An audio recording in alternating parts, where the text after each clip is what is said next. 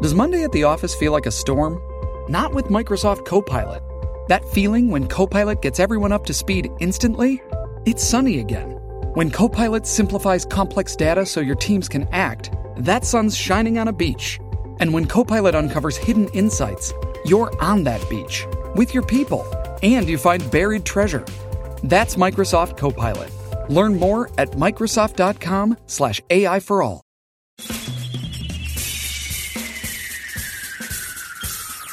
This is The Other Side of Midnight with Frank Morano. They're running a strange program, y'all. Now, here's Frank Morano.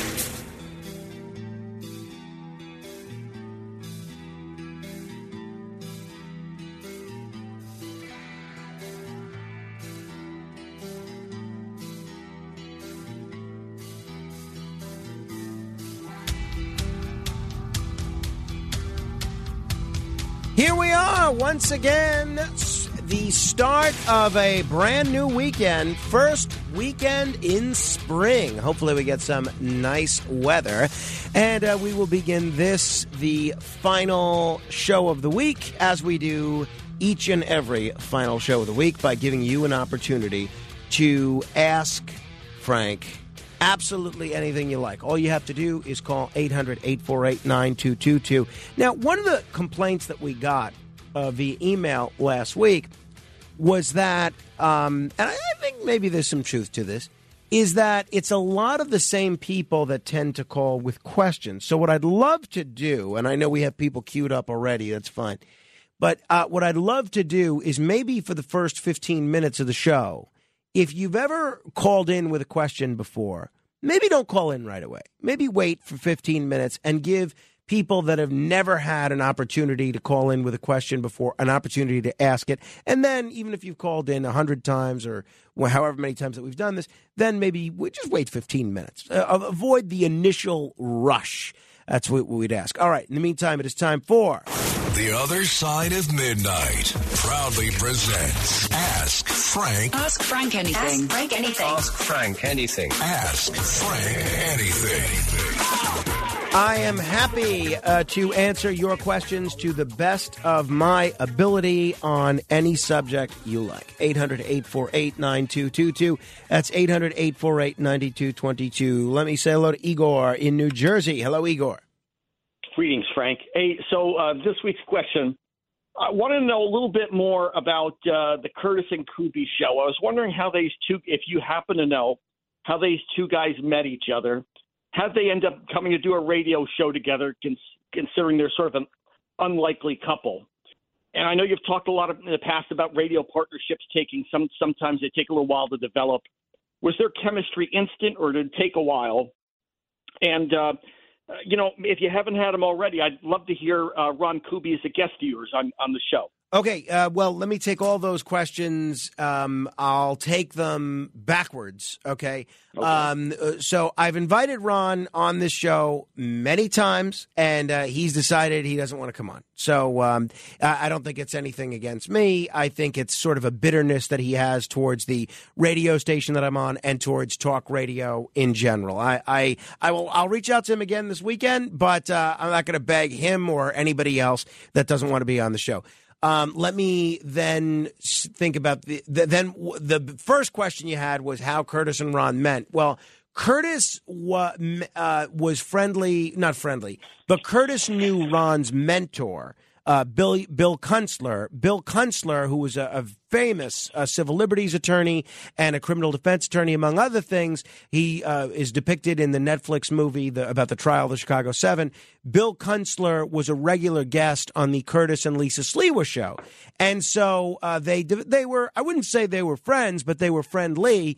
And when Curtis was shot, um, uh, Kuby and Kunstler had uh, sent Curtis a very uh, a very nice bouquet of flowers, uh, get well uh, get well sort of bouquet. And then when Kunstler died, occasionally when they would need when they would need uh, w- when Curtis was doing a solo show and he would need a, a legal expert to interview, he would occasionally interview Ron Kuby, who was and is still v- uh, very brilliant and incredibly entertaining on the radio. So.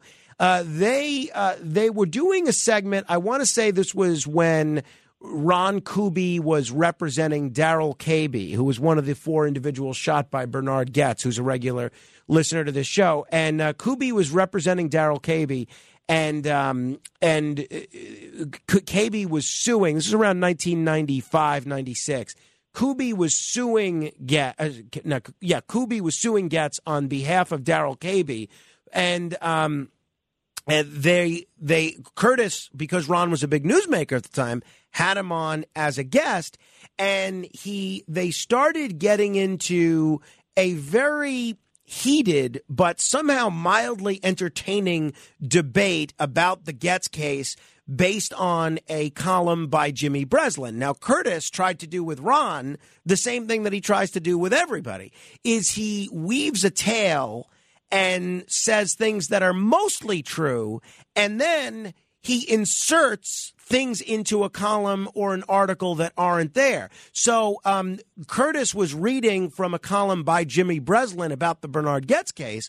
Unbeknownst to Curtis, because this was a phone interview, unbeknownst to Curtis, Kuby had that same article in front of him.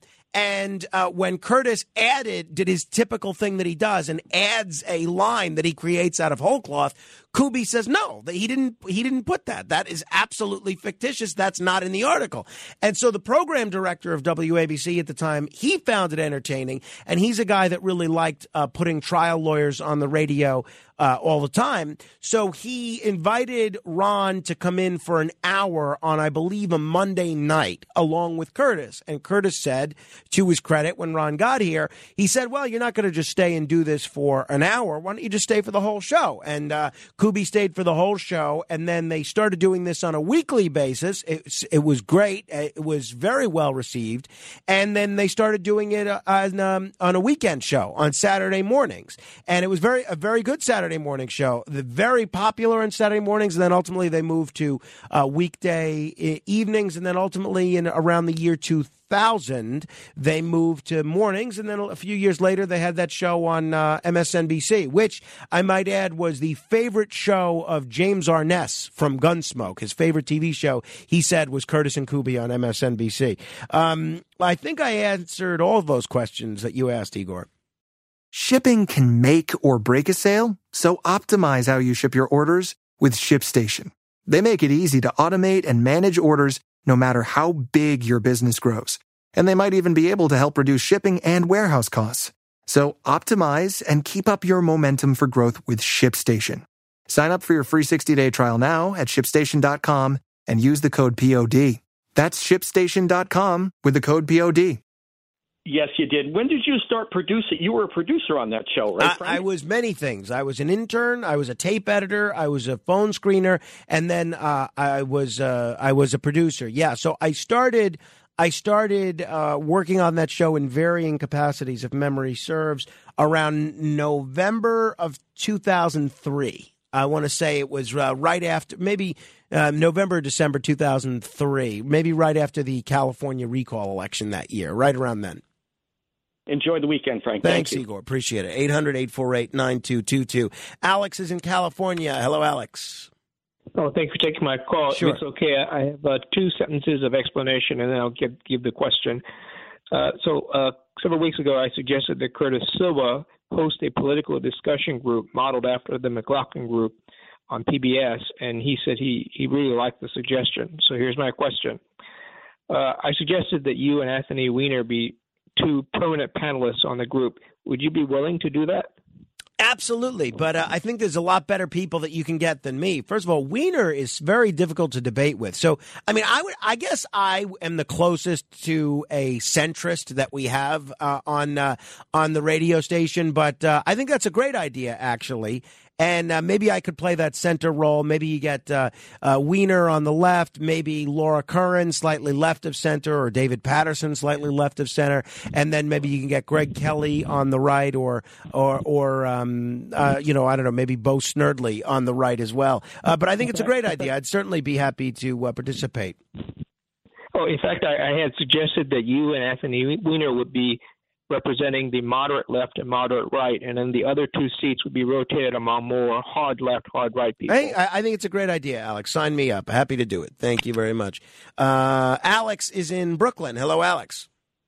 Hey, Frank, thanks for taking the call. I want to ask you a bit of an interesting question. Um, did you ever think of the possibility of spies using your platform by calling in on the radio to send messages to enemy countries that they're working for, you know, through using different codes while they're talking to you on the radio as, as they call in did you ever think of that possibility? No, I never thought about that actually. And I have to think there's more effective ways for spies to communicate rather than take the chance that I'm going to take their call, go to them, and um, and kind of risk that we're going to give them enough time to get out whatever their code is.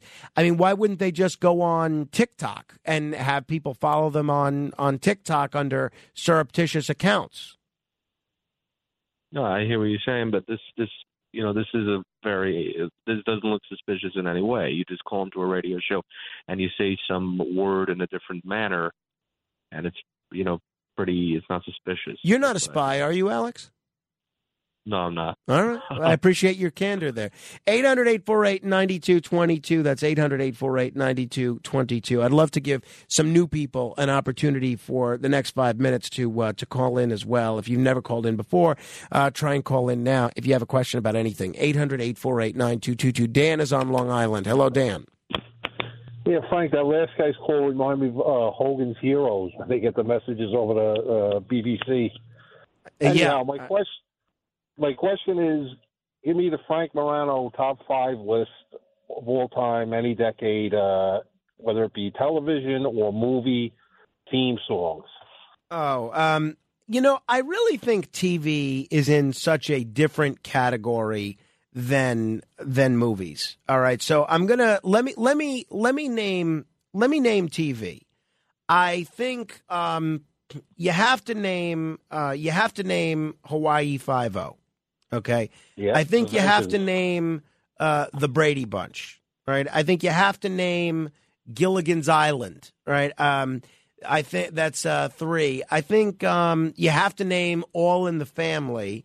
And then um, what's my last one? There's so many good ones. I'm just going to say because it's so identifiable. I'm going to say Mission Impossible, but that it could also be Perry Mason. I'll give Perry Mason an, an honorable mention there. Um, so that's my, uh, you know, those are my top TV theme songs. As far as movies, you're really talk, oh, you're talking about a song, a song from the movie. Yeah, like Star Wars. yeah. Okay. Like All right. So I have to pick. I have to pick the um, the song from The Godfather because it's another one of those songs you just hear the first few chords and you immediately are in the movie. I'll say the same thing of the main score from uh, Jaws. And in uh, uh other uh, and not instrumental, but I think "Staying Alive" from Saturday Night Fever, the the Bee Gees, a phenomenal, phenomenal song. Uh, flying yeah, high, flying high now from Rocky. Uh, same same situation, and immediately brings you right into that movie. And then, um, what else? What, what would my fifth movie uh, be? Maybe yeah, that was also Grant's theme song. It was which theme song? Oh, Bob, Bob Grant. Grant. Oh, yes, absolutely. I'll say Ghostbusters. Ghostbusters. And then my honorable mention is New York, New York from the film New York, New York, which is now soon to be a uh, Broadway musical. Steve is on Long Island. Hello, Steve. Good morning, Frank. Um, this uh, it's really important, I think, for the Republicans to take this country by the reins in 2024. Uh, there's talk. It's not. It's not really consistent talk, but there's talk about trying to uh, get Trump and DeSantis to play nice and go go on a ticket together. Um, why not Trump and Pence? Well, I, I think um, both of them have said they would not do that again. Uh, Pence has said he doesn't want to run for vice president again, and uh, Trump has said he would not select vice pre- uh, Pence for vice president again. So I think uh, maybe one of them might change their mind. But honestly, I mean, if your goal is to is to see Trump elected, right? Then I don't think that there's anybody that would vote for Trump just because he picks Pence. I think Pence might have been needed for Trump to kind of shore up his base among the Christian right and Christian conservatives. But if you look at the Supreme Court justices that uh, that Trump put in and some of the other things that he that he he did as president, I don't think he needs any help shoring up the Christian right. I think Trump does not want a running mate that's going to outshine him in any way, right? So I think someone that adds to a ticket that can be president and that Trump would like, I think, is maybe somebody like uh, Kristi Noem. Uh, the governor of, Right. of South Uh, Dakota. South Dakota. Yeah, I, I think uh, she'd be a very good uh, running mate for Trump. I think somebody, maybe even like, um, um, you Carrie know, Lake's a little too extreme, I guess, who, right? who did you say? Kari Lake. I, you know what? Look, the the election as it stands now, assuming the most likely candidates are are Biden and Trump, right? Which I think is the most likely scenario at this point. Um, then we know where all but four states are going. Biden is locked in with 260 electoral votes. He doesn't even have to get out of bed. He's getting 260 electoral votes. Trump is locked in with 236 electoral votes. He doesn't even have to get out of bed. He's getting 236 electoral votes. So the question is the election comes down to four states Georgia, Texas. uh, no, no, no. Trump, uh, Texas is solidly for Trump. So the election comes down to Georgia, Nevada, Arizona, and Wisconsin. So, given that Arizona is such a pivotal state and Kari Lake couldn't even win Arizona, uh, I don't think she would be a good running mate uh, for for him. My. I, I. I think my hope is that he would pick someone like Tulsi Gabbard, but I think she might be a little too liberal for him on a lot of uh, domestic issues and may- maybe even some foreign policy issues.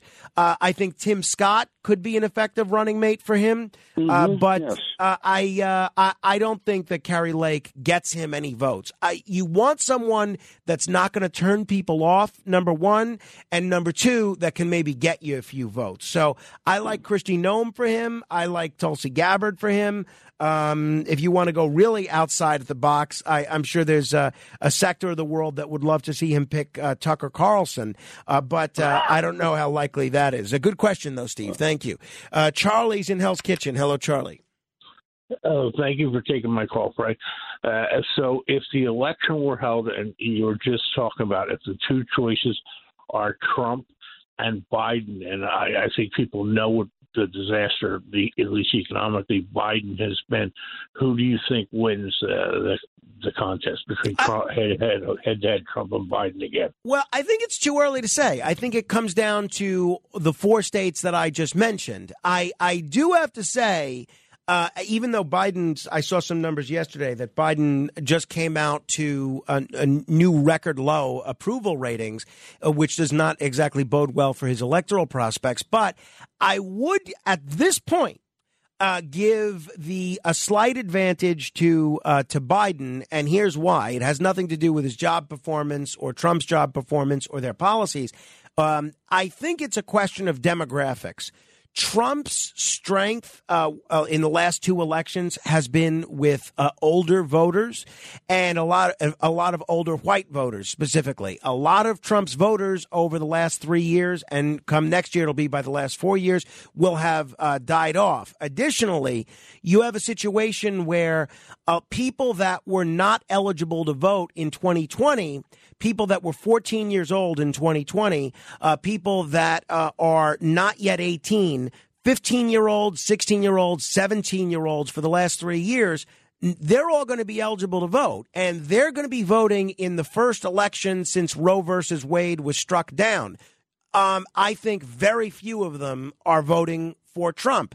And I think that might make the difference in terms of tipping the election to Biden. Now, if we hit a severe recession, Charlie, and um, we see something like what we saw in 2008, which is not out of the question, particularly at the rate the Fed continues to insist upon raising interest rates, then I think all bets are off. When there's a bad economy, I think you never know what's going to happen. We saw George H.W. Bush who uh, at the time had record high approval ratings, around 90% after the Persian Gulf War, we saw him lose reelection to somebody that was largely unknown, Bill Clinton. And it was due not to Ross Perot, but it was due to the it was due to the economy, as his advisors James Carville and uh, George Stephanopoulos said. It's the economy, stupid. 800 848 9222. That's 800 848 9222. Ray is in the Boogie Down Bronx. Hello, Ray. Yes, Frank. You are named the director of a movie. Armond White is the critic, so you got to be sharp. which which movie would you do? Would would you do a movie about? The founding fathers, an ex president, a sci-fi movie, a sports movie, or Three Men and a Baby? Sid, Curtis, and you and Carmine. Uh, let's. Well, I think I would know the material of Curtis, Sid, and uh, and myself the best. But you said direct, not uh, not right. So I have uh, the side. You know, I'd like to do sort of a blending of that uh, of that concept. Right. So you you you mentioned a sci-fi movie and a movie about presidents, also a movie about founding fathers. I mentioned a couple of weeks ago that there's this company, and it's this is real that's sending the DNA of four former presidents into the White House. And I would love to do a movie where that DNA is stumbled upon by aliens and out of curiosity and because they think these are the best Americans that ever lived because they were shot into space, they choose to make a clone based on the DNA of those four presidents Washington, Kennedy, Eisenhower, and Reagan. And those four presidents, uh, what they call themselves Founding Fathers 2.0, they make a decision. Uh, they're still just as ambitious as they were when they were alive. They make a decision to uh, try to take over the government. I'd love to do a sci fi comedy with that concept where you have the clones of Washington, Reagan, uh, Kennedy, and uh, Eisenhower try to take back the, the U.S. government. That's the movie I'd direct. Thank you, Ray. Hey, let me take a quick break. 800 848 9222. We'll continue with your questions in a moment. I will mention, I, I didn't don't know that I mentioned this earlier. Whoever comes up with the best and most interesting question, as judged by Matt Blaze, Alex Barnard, and Kenneth, that person will be the proud recipient of a prize. Uh, I'm not sure what the prize is, but it'll be something cool from our our shop. All right, this is Ask Frank Anything, 800 848 9222. Straight ahead. The Other Side of Midnight with Frank Morano. It's The Other Side of Midnight with Frank Morano. Frank Morano.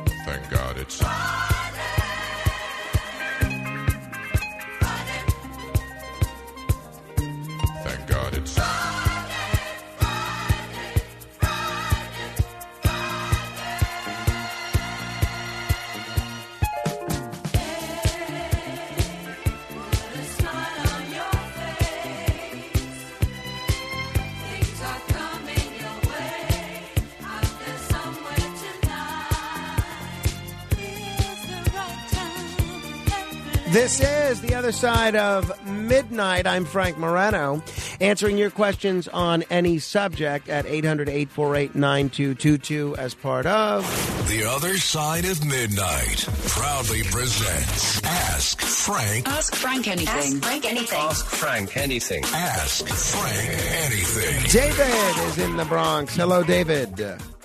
Yes. Good evening, Frank, or good morning. Morning. Um, I'd like to go in a different direction than Sure. what I normally ask you about. Okay, so this is going to come out of left field.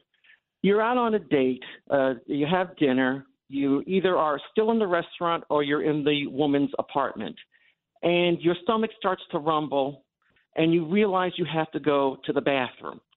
Now you know that if you go, it's going to either be noisy and or extremely smelly. What do you do? Do you end the date, or do you do your business and suffer the consequences? Well, that's exactly what happened with George on Seinfeld, right? Um, uh, you know, he had a, a situation like that, and he he left. I um no, I would not end the date. I mean, ass- assuming it was uh, some a a date that I thought was uh, going going well. but uh, I uh, I would not end the date. I would try to mask either the noise or the smell as best best I can with whatever's available uh, available to me. Sometimes you can maybe use a running fountain uh, or uh, maybe the preemptive flush. Uh, hopefully, it's a household that has Poo-Pourri. I don't know if you're familiar with Poo-Pourri, but my wife swears by it. It's where you spritz it into the toilet before you do your business, and it eliminates any odor. And um, uh, you know what? But if it doesn't work out for that reason, then uh, then so be it. A similar situation happened to me on a, a small boat one time, and it was not a formal date, but I was with three or four other group, uh, maybe four or five other people, and it was kind of a date-ish type atmosphere. And uh, I was very loud, and it was quite embarrassing. And you have to own it, unfortunately, David. There's nothing uh, nothing that can be done. You know, I guess it's an incentive to be careful what you're eating uh, when, when you're on that kind of a date. Good question, though. 800 848 9222. Brandon is in New Jersey. Hello, Brandon. Hey, Frank. If uh, you were on Soul Train, what would you wear? What uh, song would you dance to? And what dance would you do? Oh, it's a good question. Uh, what song would I dance to? It would be either Disco Lady or Everybody Was Kung Fu Fighting.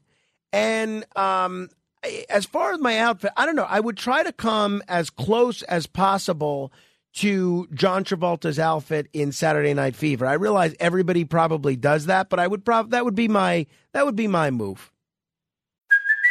Hey, it's Kaley Cuoco for Priceline. Ready to go to your happy place for a happy price? Well, why didn't you say so? Just download the Priceline app right now and save up to 60% on hotels. So, whether it's Cousin Kevin's Kazoo concert in Kansas City, go Kevin, or Becky's Bachelorette Bash in Bermuda, you never have to miss a trip ever again. So, download the Priceline app today. Your savings are waiting.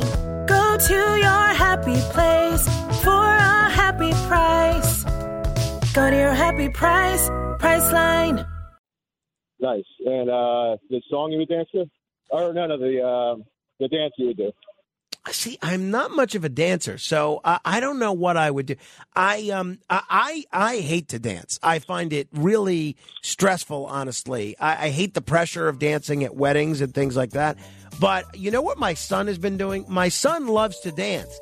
He dances um, all the time both to you know music that we're playing for him, and if he has a toy or something that plays music. And he does a thing which is very funny. I, I I don't have video of it, but I'm sure my wife does. If she's listening, she can email to me. Where he he does this thing where he shakes his shoulders very comedically and he and very rhythmically with the music. So I would probably mimic. I would do the Carmine. I would do the Carmine shoulder roll uh, Brandon. Thank you. 800 848 9222. Uh, Chris is on Long Island. Hello, Chris. Hey, Frank. It's tough to follow up some of these topics. Hey, well, uh, you know, cloning. stiff competition. Yep. Yeah, pooping on a date and Soul Train. As far as pooping on the date, they should look at uh, Dumb and Dumber. That'll uh, that'll help you out with that. Yeah, yeah. Well, that's, I mean, uh, that didn't really solve many problems, though. All right, my question is going to be kind of boring compared to all those. In, in light of all the recent exodus out of New York, what state, if you had to move, I know you don't want to move, if you had to move, would you move to? Well, I, it would be either New Jersey or or Pennsylvania, uh, just because of all the uh, family and friends that I have in uh, both of those places, and because in, in, the case of New Jersey, they have so many things that uh, that I enjoy. Uh, I really enjoy Cape May. My wife and I rent a house there every year, so to be able to say live there full time would be, uh, I, I imagine, really special. And I really enjoy Atlantic City and all the municipalities in Atlantic County. So uh, I could see myself being very happy living in either of those places. But again, my as you stated, Chris, my strong preference is to live within the five boroughs. Thank you. 800 848 9222. That's 800 848 9222. Let me say hello to Leo on the Upper West Side. Hello, Leo. Good morning, Frank. Uh, I have a trick question. Three beautiful women from history. Which one of them you? I think there is just one candidate. Which one of them you would marry, and why you would not? Why the other two would not be good candidates? Greta Garbo, Mata Hari, and Lucrezia Borgia. Um, give me the last one. Lucrezia Borgia, uh, the daughter of Pope? Oh, um, I, you know, I'm trying to picture her. I don't know what she what she looked like, but I would pick Greta Garbo. Uh, I think Greta Garbo is really one of the um, the great beauties of all time. Uh, she struck me as um, not only very talented, but uh, she uh, had such a depth uh, to her acting and to her facial expressions. I always just thought she was very beautiful, and so the, uh, you can't go wrong with any of them. But I would pick uh, Greta Garbo in that in that case. 800-848-9222. That's 800-848-9222. Bill is in Boston. Hello, Bill. Hey, Frank. Quick, two quick questions. Have you read the book uh, "Leave the Guns and Take the Cannoli"? No, I haven't. But obviously, I know that line from the from the Godfather. But I'm looking at the book now. It's by Mark Mark Seal. Um, you know, I actually think I put him on my list of people to uh, to interview. No, I'd like to read this book. This book looks great. I did mean to read it. It's on my list. Yeah, it's a very good. Just it it goes into great detail about the making of the movie. Yeah, you know what it was? Uh, we used to have someone that worked here, and she went to a, a cable station who was a, a, guest booker, and she would help book guests. And I would keep a running list of guests that I would ask her to book. And, I, and I'm looking at my notes now. I had Mark Seal on the list, and I have in parenthesis, please request copy of the book from publisher. Now we don't really have a, a guest booker, so I have to I have to track down all these guests and book all these books my and get all these books myself. So I may have to break down and just buy a copy if I can't get the publisher to send me a, a free one. But uh, it looks great. It looks like a great book. Did you have another quick question? A quick question: How did you make out on the ratings? I know they were coming out past week or two. Well, um, we we did a, a ten and a half share in the New York area. I haven't gotten numbers from uh, any of the other affiliates, and it's a slight uh, slight dip from where we were the previous month. But uh, we are uh, we're still doing doing very well, and you know the fact that ten radio, ten and a half radios out of every hundred in the New York area are tuned to us, I think is a great thing. But I have some fun stuff in store for the next couple of weeks, next couple of months. So I have a feeling we're going to see a uh, a big uptick in terms of ratings as well. 800 848 9222 open lines if you have a question question on any subject. Um, Al is in Yonkers. Hello, Al. yeah, hello, Frank. Uh, Frank, do you think it's appropriate that the governor and the state assembly uh, uh, is pushing uh, affluent towns in the suburbs to build housing, even though these towns aren't taking uh, CDBG funds, federal funds? Well, uh, um, no. The short answer is is no.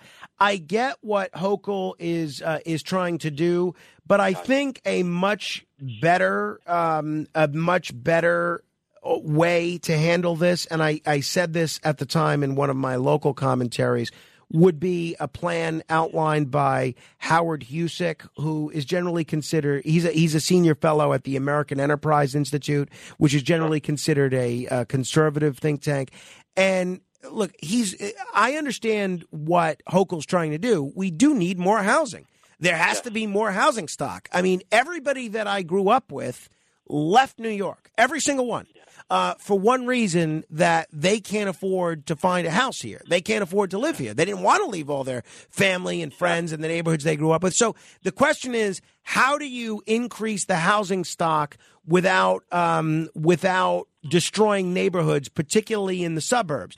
And I thought Howard Husock uh, did a good job uh, explaining how, rather than go through all the details that I uh, that I went through when I did it on one of my local commentaries at the time.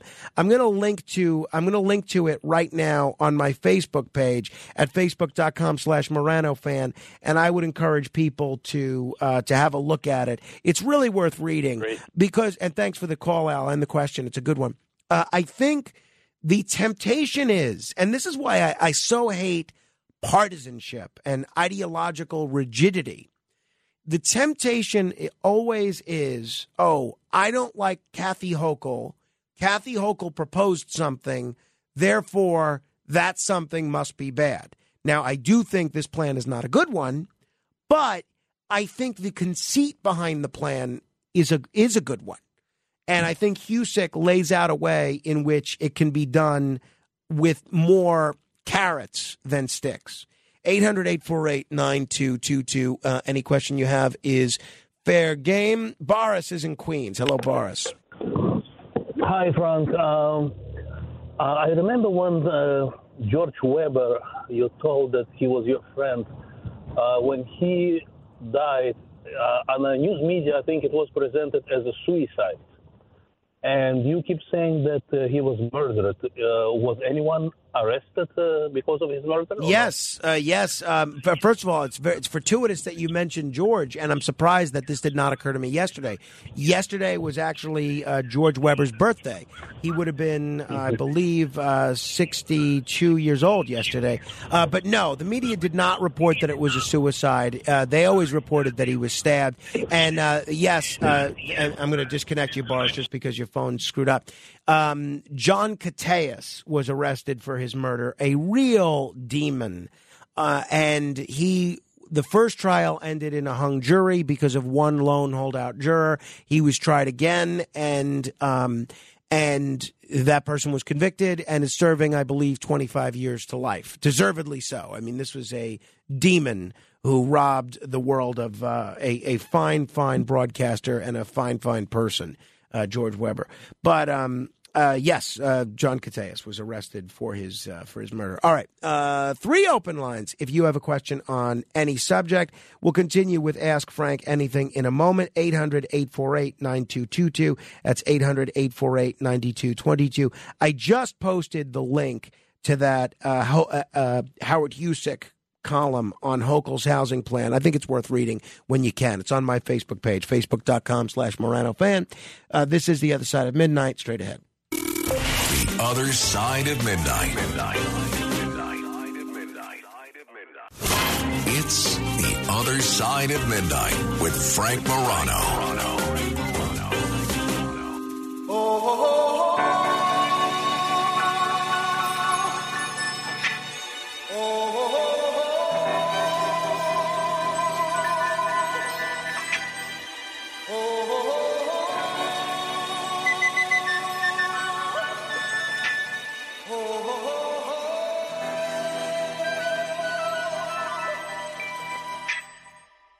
Everybody was kung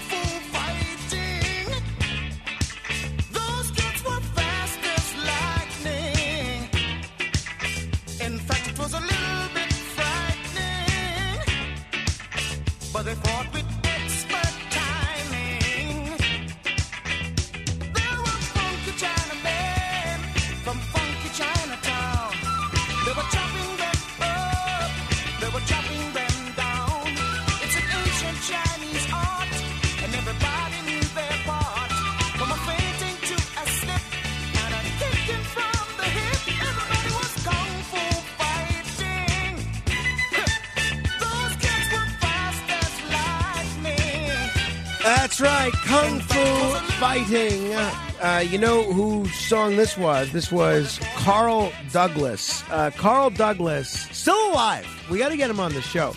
He has tried for years to uh, replicate the success that he had with this song, and he has not been able to do so. He had a few other uh, kung fu songs after this. None of them really took off as uh, as well. Uh, the, he had a song "Dance the Kung Fu," which I liked, but nobody else liked it. It did not even crack the top forty. Um, so there you have it. All right. Uh, we are in the midst of answering your questions on any subject. 800 848 9222. That's 800 848 9222 with. The other side of midnight proudly presents Ask Frank. Ask Frank anything. Ask Frank anything. Ask Frank anything. Ask Frank anything.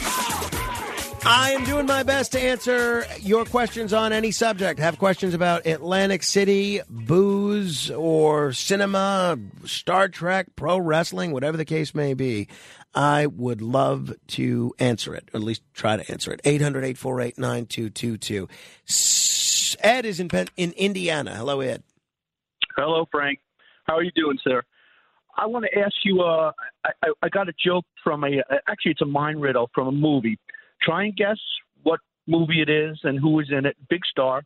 Um, I changed it up a little bit to be non-gender specific. You're driving your car down the road. It's a small car, so it only has room for yourself, the driver, and one passenger. You come up on a uh, bus stop, and at, in your bus at the bus stop there are three people: your best friend, the person of your dreams, and another person who really, really needs to go to the hospital. What do you do? I, I'm so I can only take one passenger. That's not the question. Well, I, I, I the question is, you're you you are driving alone in your car and it has one seat, Huh. and you come up on the bu- the bus stop, and it's got three people there. What do you do? And I gave you the description of the three people: your best friend, the person of your dream, and a person who really needs to go to the hospital. What do you do? Um. Uh, well, I would tell. Uh, I you know I would try to uh, get at least two of them to uh, sit on one another's lap in the uh, no, in the car. that's not pos- That's not possible. Yeah, and then I take the person that needs to go to the hospital. No. Can I give you the answer? Sure. Okay, so I just I suggest this this riddle to to um to different people to tell it. Um, you give the car to your best friend and let him take the person who really needs to go to the hospital, and you stay at the bus stop with the person of your dreams. Okay, uh, that's uh, that's pretty good. At what movie is that from? That's um from 16 Blocks with uh, Bruce Willis. Okay, sixteen blocks. And like Bruce I said, I, I changed I changed up the uh, the gender specific specificity uh, specificity. Uh, I won't even say it. All right, Ed, thank, thank you very much. Appreciate it. And uh, everybody that's calling, just because we have a limited amount amount of time, I would just try and ask. Tax day is coming. Oh, no. But if you sign up for Robinhood Gold's IRA with a 3% match, you can get up to $195 for the 2023 tax year. Oh, yeah. Sign up at Robinhood.com slash boost by tax day to get the biggest contribution match on the market. Subscription fees apply. Investing involves risk. 3% match requires gold for one year from first match. Must keep IRA for five years. Robinhood Financial LLC member SIPC. Try and get to your question right away if you can. You know, uh, I understand. You know, sometimes you need to give a little context, but try and. I love questions that begin with what, where, do, does, why, how. Those are all an indication that a question is coming. Um, you don't need to read the whole Magna Carta and then ask for my analysis of the Glorious Revolution. Gina is in Brooklyn. Hello, Gina. Hi, Frank. Frank, when you play the song at four o'clock, the man is singing. He's been looking for Jesus for such a long time. What are what are the backup singers saying in response to that? I can never catch it. Uh, so that is a uh, a great song. the The group is the Swan Silvertones, and uh, the song is called uh, "I'm Not Tired Yet." And uh, I'm trying to think. So um, I'm trying to picture it, and also I'm going to try and pull up the uh, the lyrics if I can here. Uh, so it. Uh, let me see if I can pull up the the lyrics. The um, you know, can you cue that up, Matt, so people know what uh, what she's talking about if uh, if they have not if they have not heard it before? This is the song that Gene is talking about.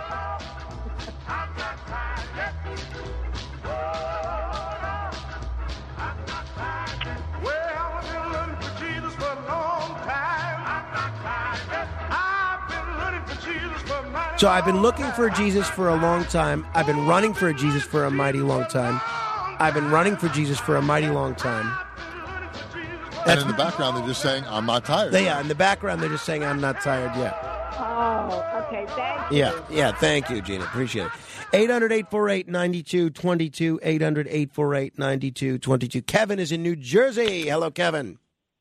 Hey Frank, uh, I have a uh, hypothetical. I, I'm pretty sure you said before you liked Quantum Leap, didn't you? Uh, yeah, I, it wasn't one of my favorites, but I enjoyed it. Okay. Yes. Okay. All right. Yeah. Okay. Fine. But, but all right. Gonna- here's my hypothetical for you. If you could go back and, like, let's say, spend a week in time as a political leader from the last, let's say, you know, 19th, 20th century through today, like 123 years, who would you be? And like, if you go for one week and you could you could come back and be yourself and everything else, and who would you be and what would you do? Mm, let's see. Um, uh, well, I'm trying to think. Would I do something that changes history, or would I do something just to kind of uh, get a a thrill of uh, about Well, being that person? Well, well, well that, that's up to you. But may, may, well, because you, I mean, obviously you could step into somebody who was evil, you know, and, and maybe change history. But uh, but let's just say it. Let's say you had the conditions that it isn't going to affect your own personal life. You know, so you're not going to like screw up your own timeline. You're just going to come back. Well, you can, but you're going to you're going to change something historical though. Yeah, I probably um look, I would probably go back and be Teddy Roosevelt. And I'm trying to think what I would do. And I, I Okay. think the thing that I would do, but again, this is something that changes history largely. I think the thing that I would do is run for uh, r- run for a a a third term in 1908 uh, because I think Roosevelt always regretted that vow that he made in 1904 after he was elected that that would be his last term because no one would have questioned it because he took over for President McKinley. And really I think that would have saved the country and the Roosevelt family a lot of heartache. And I think we would have been um, uh, we would have been in a much better position as a country had uh, had he had he not made that two-term pledge back in 1904. That that's actually that's actually a pretty good call. I like that. You know. All right. All right. All right, Frank. Thank Thanks. you, I Kevin. Appreciate it. It. Alyssa's in Manhattan. Hello, Alyssa. Hey, Frank, how are you this morning? Hanging in there, thanks. Okay, my question is kind of like the Gilligan's Island theme. You, Rachel, and Carmine are shipwrecked. And my question is um, over 20 years, you know, you're going to be there a while. Who are the four people you would like to be shipwrecked with you, taking into account that Carmine is going to grow up with these people? Right, What okay. influences? Um, okay, I get four. All right. Well, I'm picking my. Um, let's see. I, I it's a very tough one. Uh, it's a very tough one because I have uh, a lot of family that I'd like to take, but also a lot of friends that I would like to take. And we're talking 20 years. Obviously, you know, we want someone on the younger end of things. Um, all right. I'm taking uh, my sister Claudia, my sister-in-law Sharon, and uh, my uh, my friend Vinny Ignizio and my friend Arthur Aidala. Those are my four. Okay. Yeah, I think that would be a good group. I think you we- didn't think that you felt the need to choose a, a younger child so that Carmine might have someone to grow up with? No, well, maybe we'll have some more kids while we're stranded on that island. What else is Oh, there to there do? you go. There's There's- no cable. the cable, point. right? There's no the point. exactly. what else are we gonna do? Um, we'll make some more. No, you could you could grow up uh, learning the, learning how to be mature. 800-848-9222. Al's in Manhattan. Hello, Al. Good morning, Mr. Serrano. I know presidential questions are banned. I got one anyway. Mm-hmm. What president, he's six years old, is at 849 Broadway and sees Abraham Lincoln cruising on by dead 10 days after he died? They're bringing his body all the way back to Illinois. At, So, wh- at uh, what age? He's six years old. He was six years old. Yeah. Um, okay, so I'm gonna sit, think. Um, so it was somebody that was born in the 1850s. So that means by the time they got elected, um, I, I want to say I thought it. The Sorry, go ahead. 20th century.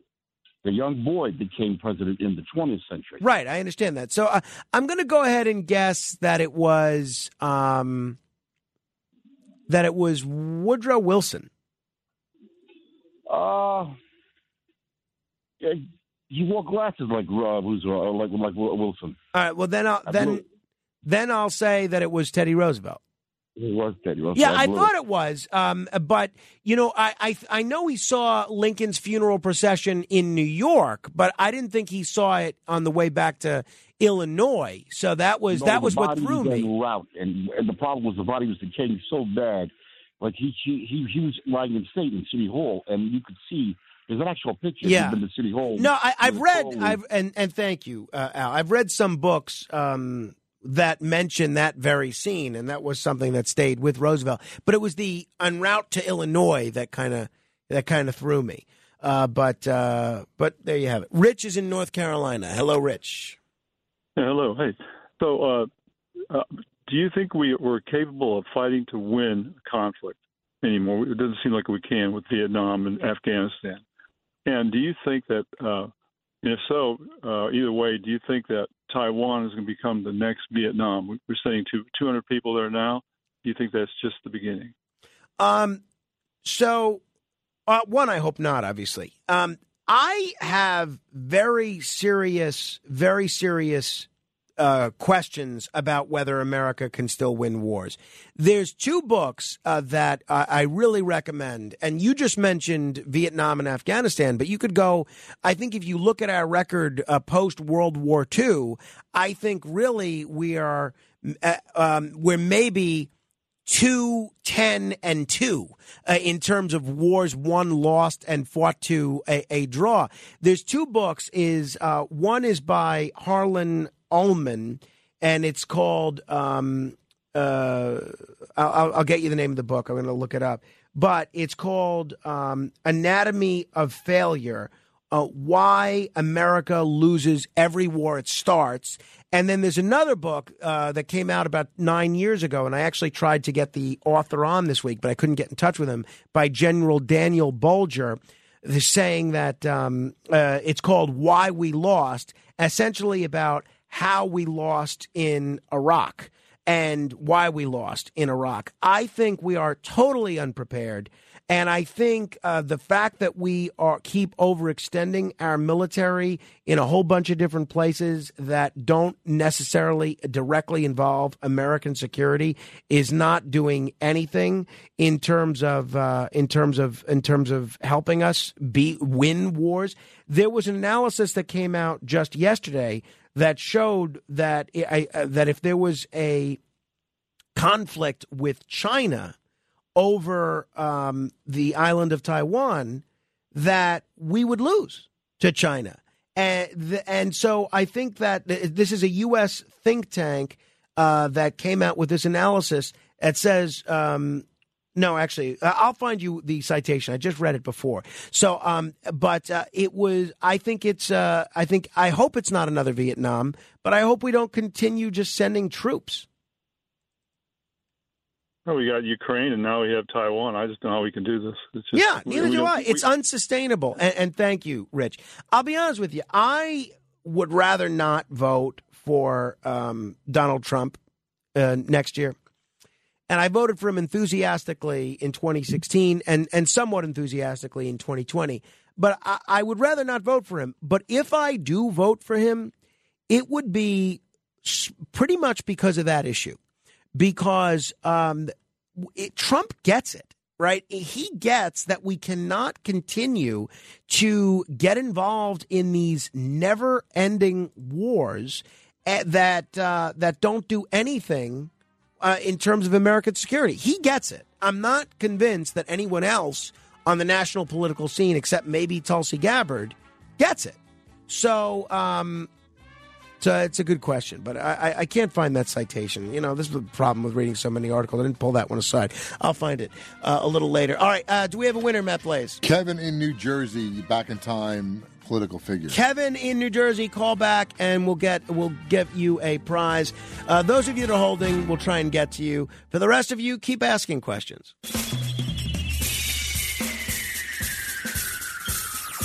This is The Other Side of Midnight with Frank Morano. They're running a strange program, y'all. Now, here's Frank Morano.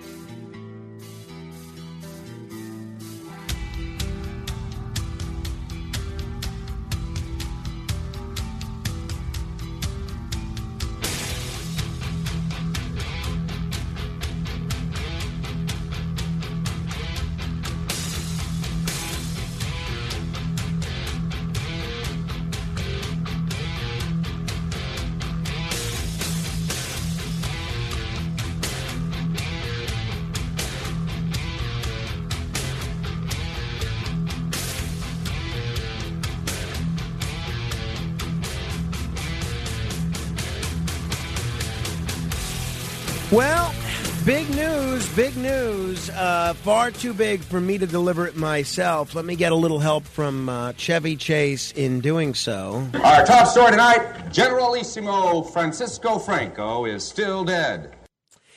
Uh, once again, Donald Trump is still not indicted. And yet, anywhere you go, there is breathless coverage of nothing happening. I am looking at this and I just have to wonder does anybody else scream at their television and say, How are you filling 24 hours of a news cycle with this? This is crazy. How about rather than breathlessly saying, Is Trump going to be indicted? Is he not going to be indicted? Is he, uh, you know, is, is are they going to drop the charges? Why not instead just wait and see what happens? And then when something happens, you can report on it, you can comment on it, whatever the case may be. I, find this all just laughable. So I am going to bring this up briefly with um, Mark Halperin next hour, namely from the uh, for the from the political implications of it. But uh, I have no desire to spend uh, any any substantial time talking about this a- at all. I, I think it is just silly the amount of attention that the media has done this. And the reason they're doing this is because the people, both on the left, whether you're watching networks like MSNBC, or and people on the right who watch Fox, the people are responding. They're responding. They would not keep doing it unless they were getting great ratings, doing this wall to wall coverage of um, no indictment or the 21st century version of. Our top story tonight Generalissimo Francisco Franco is still dead. So uh, I'd like to focus on some other matters. Uh, those of you that are on hold, I'll try and get to you. Uh, if you want to comment on anything that we've covered, you can do so. 800-848-9222. A couple of a couple of interesting things from a health perspective that I would like to uh, touch upon quickly. Because we have Mark Halperin joining us next hour, we have denunciations joining us, we have denunciations next hour, and we have um, we have a bunch of other a bunch of other fun things to get to in our final hour.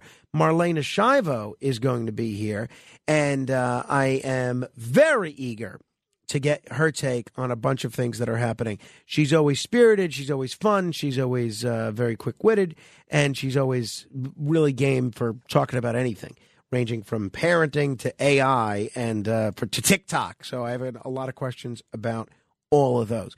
Hey, um, there is an obesity problem, not just in the United States, but in the whole world, quite frankly. And people have talked about this, and they're right. And it's only at the moment, only getting worse. So, how bad is it? Well, uh, some data came out recently. Half of the world will be obese or overweight by 2035. That's 12 years from now.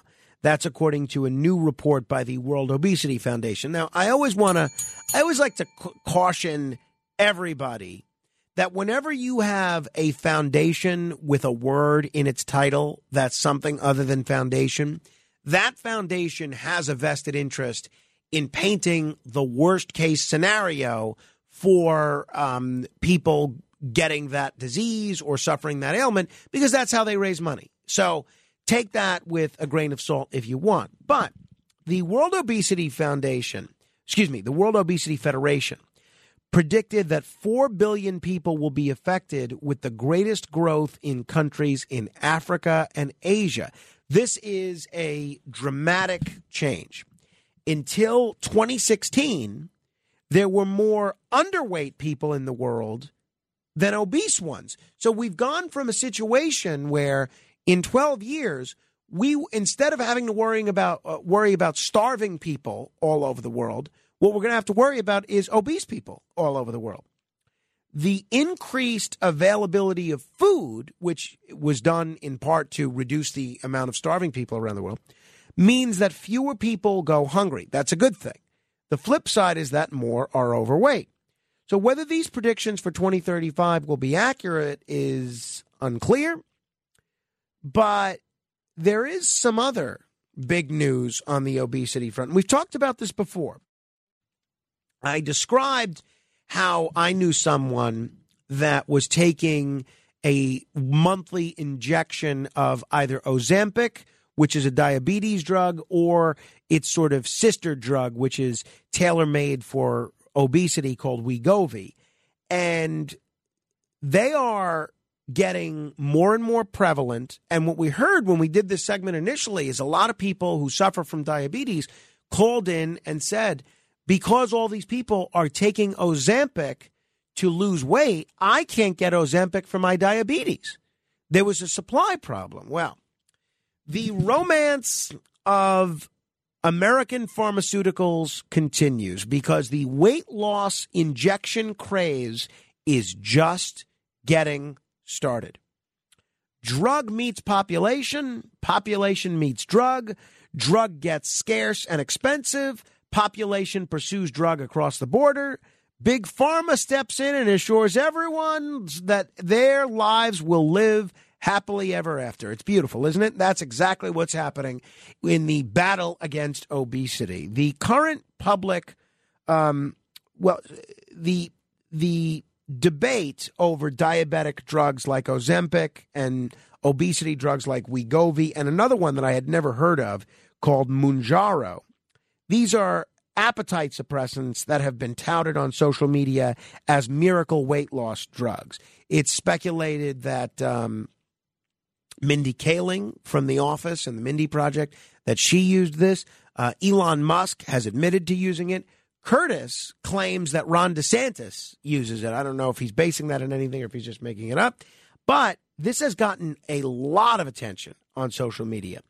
Hashtag Ozempic tagged TikTok videos have amassed 600 million plus views. 600 million plus views. Are the drugs safe and effective? I have no idea. But Wegovy, W E G O V Y, is currently the only one approved by the FDA for weight management. Now, there was a big supply problem. My mother's significant other, who's diabetic, who doesn't take these drugs, but he said, you know, he was hearing it from the diabetes community that they were really concerned that diabetics couldn't get the medicine they needed because all these obese people were using it instead. Supply is now aligned with demand, at least better aligned. The availability of the drugs from makers like Novo, Novo Nordisk, which makes Ozempic and Wegovy, and Eli Lilly, which makes Mounjaro, has recently increased after lengthy shortages. And without hard to get insurance approval, a monthly supply of these drugs hovers around $1,000 in the U.S.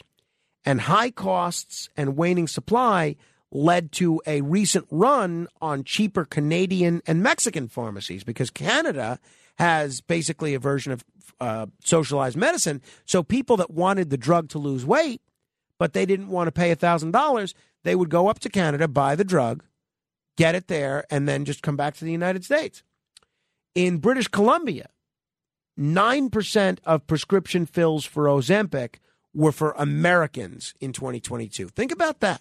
A lot of people do that. Go up to Canada, buy their drugs. When Bernie Sanders was the mayor of Burlington, Vermont, what he would do, because Vermont is relatively close to Canada, he would load up a bus filled with seniors and people that needed drugs but couldn't afford them in his city. And they would drive the bus up to Canada for everybody to buy their drugs super cheap and drive it back down to Burlington, Vermont. Um, so in British Columbia, 9% of the prescription fills for Ozempic are for Americans, 22 times higher than the average rate across all other drugs. So we know what's going on here. Well, the market is about to get flooded. Analysts project that the fervor is going to continue. NBC News reporting that annual sales for this class of drugs are expected to set records far surpassing arthritis treatment Humira's all timer, which was $20.7 billion in the year 2021. So, to prepare for anticipated demand, Novo Nordisk has invested $2.58 billion in expanding production capacity for their diabetes drug unit.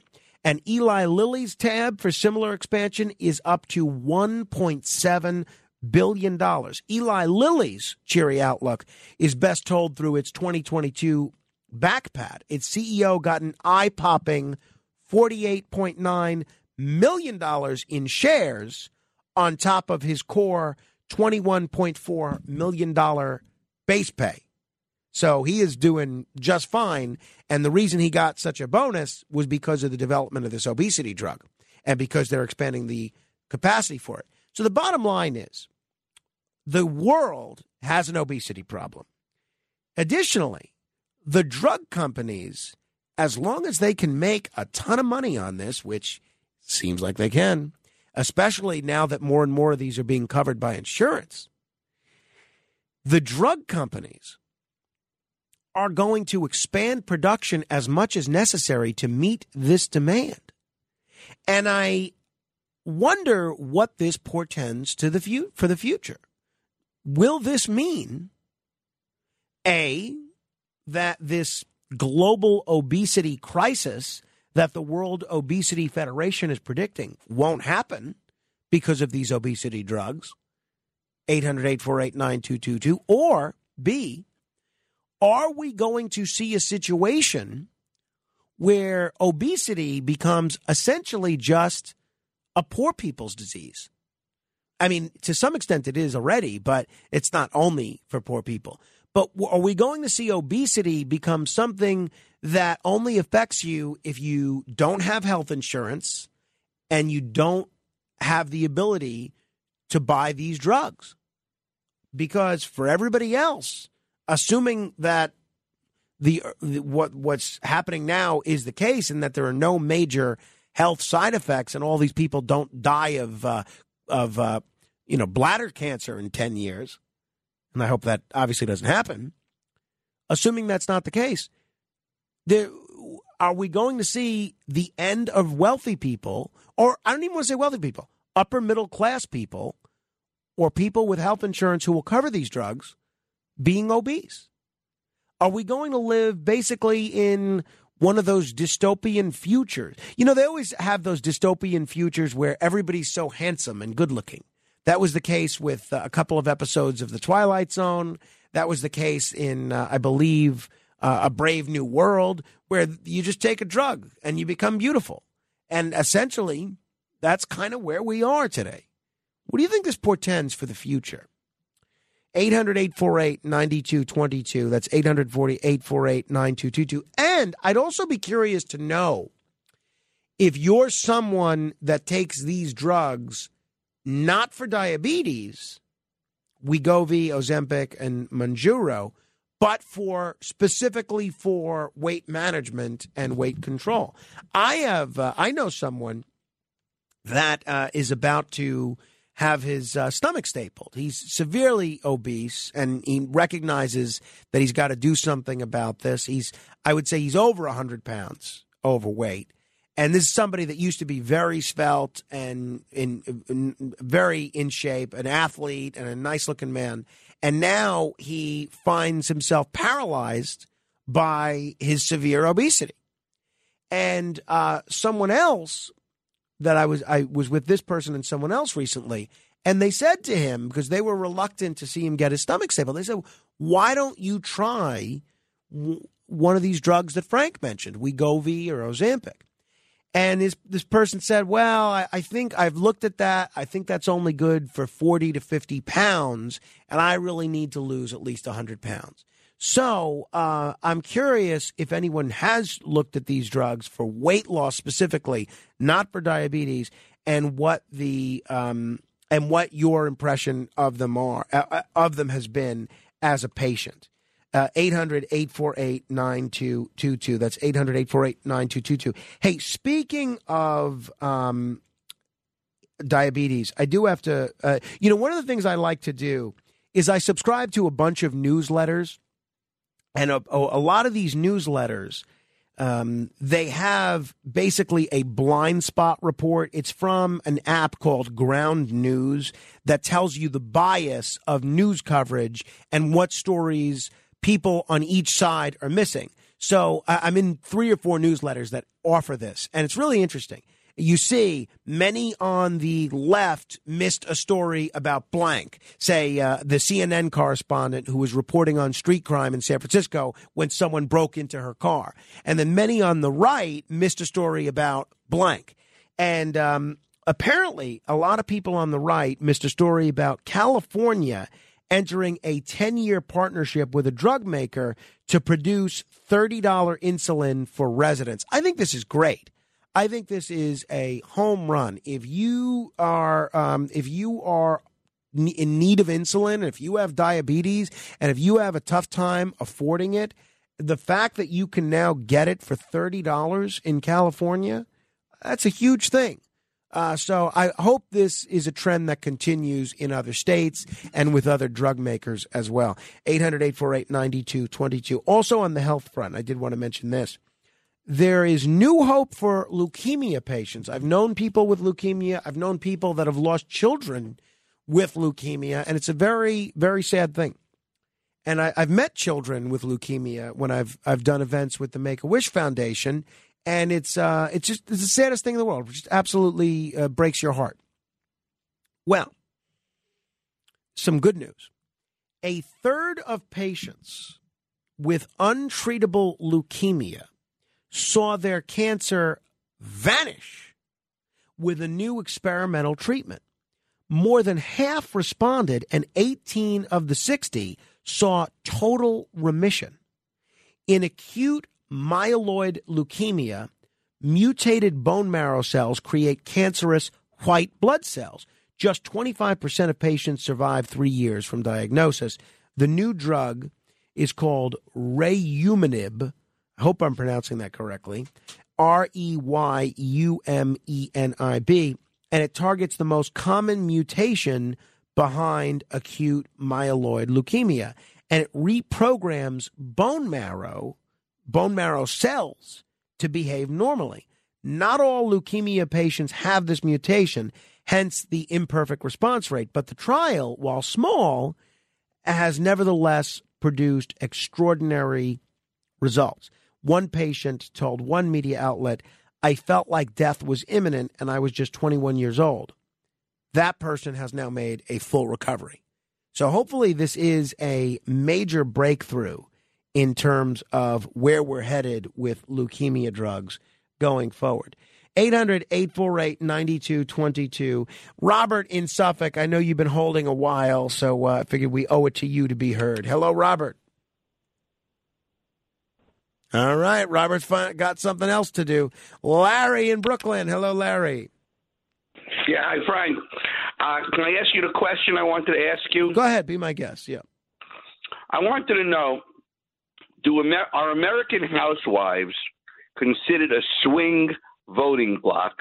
And if they are, can you give me an example of a talk radio host that could steer them in the direction of the Repub- a voting Republican? That's a good question. I, I don't know if they're considered a swing voting bloc. I will ask Mark Halperin that, who's much better versed on, on this when he joins me in an hour.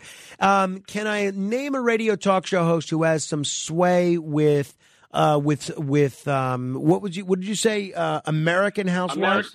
Yes, or, or if not a particular person, a type of radio talk host.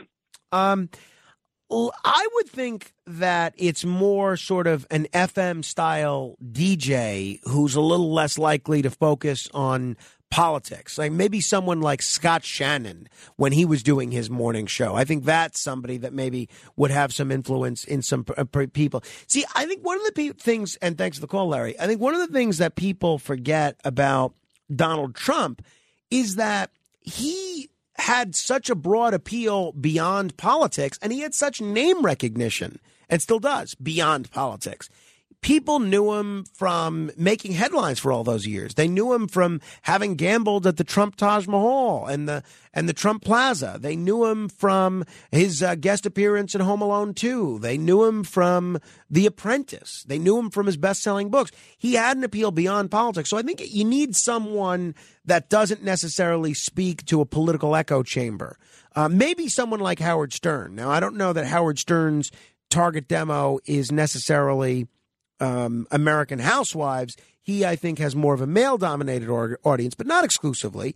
But he's someone that people listen to primarily for entertainment, not for political punditry. If someone like that were to make a, a right turn, for instance, I think that would have some sway. Rich is in Manhattan. Hello, Rich. Hello, Frank. How are you? I'm hanging in there. Thanks. Good. Um, I am the former director of the weight loss program at Mount Sinai Hospital in New York City, and still uh, the program was closed. The hospital closed the program, but we're still running the program um, uh, uh, through Zoom online. Um, and we have a lot of experience with the medications. And for the first time in my career of 40 years, these medications are much safer and more effective than anything we've had before. So, um, you know, Mounjaro, you mentioned, um, is the newest, and it is um, it is for um, uh, diabetes, and there is a shortage, a short supply, but the weight loss is tremendous. Mounjaro, for instance, um, people lost 23% of their body weight wow. after 72 weeks. And that's the most any of these medications. So Zempic, um, Wegovy, uh, which uh, are the same as you mentioned, um, you know, the, the weight loss um, medications are simply higher doses than so Wegovy and Ozempic are known as semaglutide. That's the generic. Right, semaglutide. Right, okay. Semaglutide. Right. So, um, um, so Ozempic is uh, is for diabetes. It's off label. Um, th- they made Wegovy just a stronger dose. It's the same chemical. Um, and works just as effectively. These medications are called GLP 1 agonists, and what that simply means is that it controls insulin a little bit. It also slows down gastric emptying, which means that the food stays in your gut longer so that you feel more full because the food stays there longer. That's one of the main effects. Some of them work in the brain as well, in the reward pathways and appetite regulation centers. Um, there's also um, another GLP 1 called Saxenda, which is um, liraglutide, and that was uh, the same as Victoza, which is for diabetes. So it went from Victoza approved by the FDA. Right. To So. Rich, given and these things work like they're. I mean, honestly, Frank, I, I we we have not seen anything like No. I, I know. I, I've been reading that everyone is saying this is a game changer, a real breakthrough. So that being said, Rich, are we looking at basically the end of obesity, at least for people that can afford these drugs? Well, I can tell you that uh, we have observed a great deal of weight loss. You, you know, you, you mentioned somebody who had a hundred pounds to lose. We have patients who have lost a hundred Really? pounds Wow. taking Mounjaro. Um, so uh, yes, you could say it's the end of obesity for them. It's true, and you know, not only that, you know, these are injections, these medications, and you inject them only once a week. Saxenda you do every day, but the other ones, Mounjaro, it's once a week. So we're talking about a chronic disease of obesity. And so we need chronic treatment, and there's no shame in having to take a medication once a week for the rest of your life if you have to. We don't really know yet because they haven't been out long enough to have longitudinal data to say you got to take it forever. But when people stop right now, at least we've observed that they start to regain some of their weight, so they go back on it. But you know, like if you have high blood pressure, you take medicine every single day. If you have um, uh, Cholesterol, you know, depression, a number of things. yeah. cholesterol, any of them, right? So you know there eh, there seems to be a bias against the weight loss medications in the terms of oh you got to take a weight loss, you got to take a medication to control your weight. Hey, well, hey, so, it's a chronic who- who- disease, and it comes from a bias against obesity. Frank. Who would you recommend these treatments for? If someone is um, 30, 40 pounds overweight and they've sort of hit a plateau in terms of weight loss, um, I I mean, I think I'm easy, easily 20 or 30 pounds overweight, but, but I don't think I'm at the point where I would take one of these drugs necessarily. Who would you recommend these uh, these drugs for? Well, technically, it's based on something called body, Body mass, mass index, index, BMI, BMI, right? So 27 with comorbidities like diabetes or high blood pressure or BMI over 30. Um, I, I, we're recommending them for virtually anybody who wants to take them who has that kind of weight to lose. Um, we shouldn't discriminate. Um, uh, you know, if you have 40 pounds to lose, why not take this medication and help you get the 40 pounds off? The one thing that I would ask, uh, Rich, is do we create a situation where people feel like they no longer need to make healthier choices? Uh, well, that's a great question. So, two things. First, one thing you said, which is interesting, which is the plateau. So, I believe that that's where we really want to use these medications. So, because we have observed over the past 20 years, every group we've ever run, they reach a plateau at 26 weeks. We have a 52 week program. They plateau at 26 weeks. It's a biological phenomenon that happens. There are plenty of explanations, boring to get into, but it happens. So why not take the medication then uh, during the plateau? Mm. That's that's one thing that will, is a really good indication for t- for taking it. And I'm sorry, what was your other question? no, basically, who should take this drug? Who would you recommend it for? If you I can mean, afford it, who should take it? uh, anybody who has that kind of weight to lose and you know who fits the criteria BMI of 27 with comorbidities or um, BMI over 30 all right I mean, it's it's it's indicated. The FDA has approved it for use like that, um, so you can't argue with it that way. There's nothing. So I mean, somebody has ten pounds to lose, I don't think they should be necessarily taking a medication like that. They don't really. Uh, really. but- but again- necessarily, oh, oh, I know what I wanted to say. What we've also observed is that the people who are taking the medication who live that healthy lifestyle. So, in other words, you take this medicine and now you think you can eat whatever you want and it's magic. No, that's not true. The people who seem to be losing the most weight are the people who are taking the medication and making the lifestyle changes that are necessary. So exercising more, um, uh, you know, watching calorie intake, that sort of thing. Th- this is clearly happening. I, I have I've seen it because I'm working with it, and I see it all the time. The people who are making those lifestyle changes and taking medicine are losing more weight than the other people. Rich, So- uh, Rich, thank you. I want to get to some other folks, and uh, great call, uh, very informative. Keep us on our toes. Uh, call in again. Uh, those of you that are holding, uh, we'll get to you in a bit. If you want to comment on this or anything else we've covered, you're welcome to do so. 800 848 9222. Next hour, we're going to talk with Mark Halperin, and then uh, in our final hour, we'll talk with the lovely and talented Marlaina Schiavo. Very much looking forward to both conversations. This is The Other Side of Midnight, straight ahead. The Other Side of Midnight with Frank Morano. It's The Other Side of Midnight with Frank Morano. Got you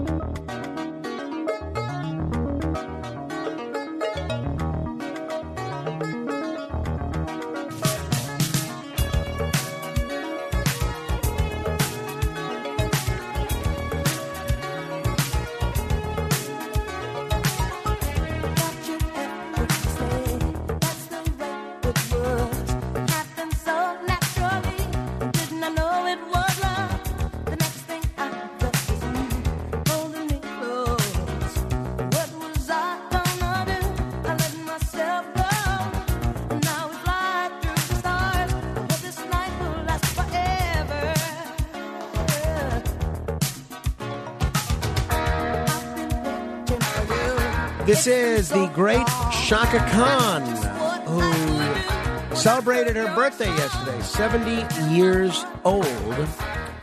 Um, happy birthday to Chaka Khan. All right. Um, hey, I wanted to uh, apologize because a bunch of you wrote to me yesterday indicating that our podcast was not up on time.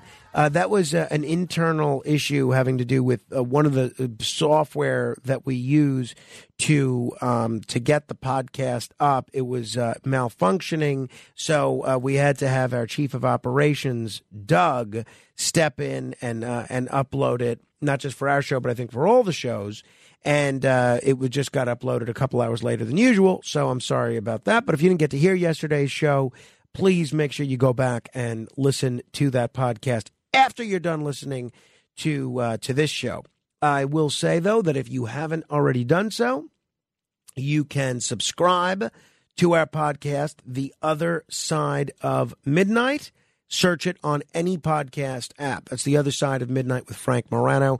And if you don't want to hear the whole show and you just want to hear the commendations, the denunciations, the AC report, the interviews, then you can also search for the uh, the podcast Frank Morano interviews and more. And you can also go to redapplepodcastnetwork.com and find them there. Hey, uh, Kenneth, you are normally uh, you you do a yeoman's job in uh, getting these podcasts up and running.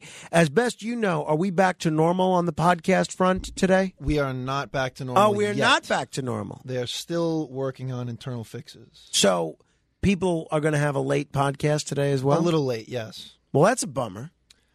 It is. It is. Do we have any idea of the timetable for when this will be repaired? I whenever the person that's running that internal thing for Megaphone comes in. I see. I see. All right. Now, one of the complaints that we got yesterday is that because you were not responsible for the uh, you or Alex or uh, I don't know if it's done by committee or if it's done by one or both of you, um, because you guys didn't do the podcast title and description. We got complaints that there wasn't a clever title as there usually is, and that there was a a typo. So did we submit a suggested title to the folks uploading the podcast? Yes, I did, and I really hope that he gets on that and fixes that because that was not the title that I wanted. Oh, well, can you reiterate that to him that we should fix, send it, make it something more clever? I already have. You already have. Yes, sir. Tremendous. All right, Kenneth. Kenneth is uh, Johnny on the spot. As one frequent podcast listener wrote me, um, and actually a number of people, I was surprised, complained about the lack of a clever title in yesterday's podcast, and now we know, uh, at least Kenneth is claiming that it had nothing to do with him. Uh, one frequent podcast listener wrote me, Kenneth is the pre-war Morgan Craftsman of podcasts. He does such a good job putting them together that it is a shame to see a scratch in its paint from a typo. Yeah, Kenny finally found something he's really good at. And uh, Morgan cars have been handmade for more than a century. Uh, this person adds, if you were curious about the illusion. So we're working on that. We're working on that for you. All right. Now, I, you know, after the show was over today, it's really kind of supposed to be my day off. But what ends up happening is because everyone knows it's my day off, everyone schedules things for me. And I, I have to get back home because my wife uh, does these television hits. She's now added a third television hit. I wish she would post them on social media or let me share them, but she doesn't want uh, she doesn't want me to do that, and she doesn't want to do it. But I have one, two, three, four, five meetings that I have scheduled today after the show. After the show, five meetings. Now, one is a podcast recording for the Racket Report, which is also a good podcast. But here's my problem is all of these meetings, the time, the location, is dependent on knowing whether or not we are supposedly going to have our weekly post show meeting. Uh, we're supposed to have it right after the show, every Friday morning. Go through the ratings, go through the streaming numbers, go through any news that the, that the network has for us, go through any new affiliates that are on the horizon, uh, go through any complaints anybody has, answer any question. Anybody, when these meetings take place, they are very effective, particularly when they're right after the show. Last week, I waited around an hour and 15 minutes. Now, I mean, I'm not waiting around doing nothing. I'm getting work done for the show and and just catching up on my mountain of emails and a bunch of other non-show related things. So, I mean, I'm not just sitting around, uh, but I would much rather either be home to help my wife look after our son while she's doing these TV hits or sleeping. Now, last week, I waited around, no meeting took place. The week before, same situation. I waited around an hour, no meeting took place. So I asked Matt Blaze before the show, I asked, do we have a meeting after the show? And what was your response, Matt? that I put out the call and I've not heard back yet. But I always assume that there is a meeting unless we hear that there's not one. Yeah. So I that's asked- what that's what I go by. I asked Alex Barnard because he has some better internal sources than what you have. And uh, I asked him, is there a meeting? Alex says, I, I say basically the same thing you said. I'm going to do what I did last week. We're going to tape the podcast, The Darker Side of Midnight, which is a, a very popular podcast. It's growing in numbers. If you haven't checked that out yet, it's basically like a post show um, podcast for our show. So what a lot of people do is they listen to our show either live or on the podcast, and then they'll listen to the podcast of that. Uh, you could just search the darker side of midnight on any podcast app, or go to Red Apple podcastnetwork.com. So what he said is they're going to tape the podcast and then he's going to decide what to do. But the problem is though with that, right?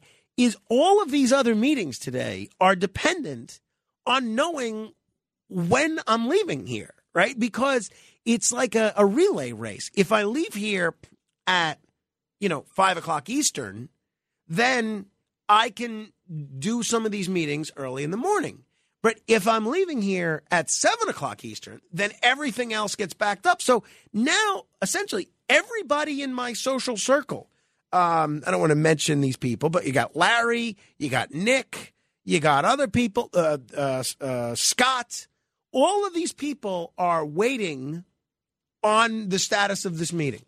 So I usually wait an hour. I am giving it 25 minutes today, and then I'm leaving. And that's my uh, that's my story, and I'm sticking to it. And, uh, and because I emailed the meeting master, our program director, and um, he did not respond to me either. So there's that. 800 848 9222. Liz is in Manhattan. Hello, Liz. Okay, my mother was uh, type 1 diabetic, and she lived nine years without any insulin when my grandfather was Secretary of State.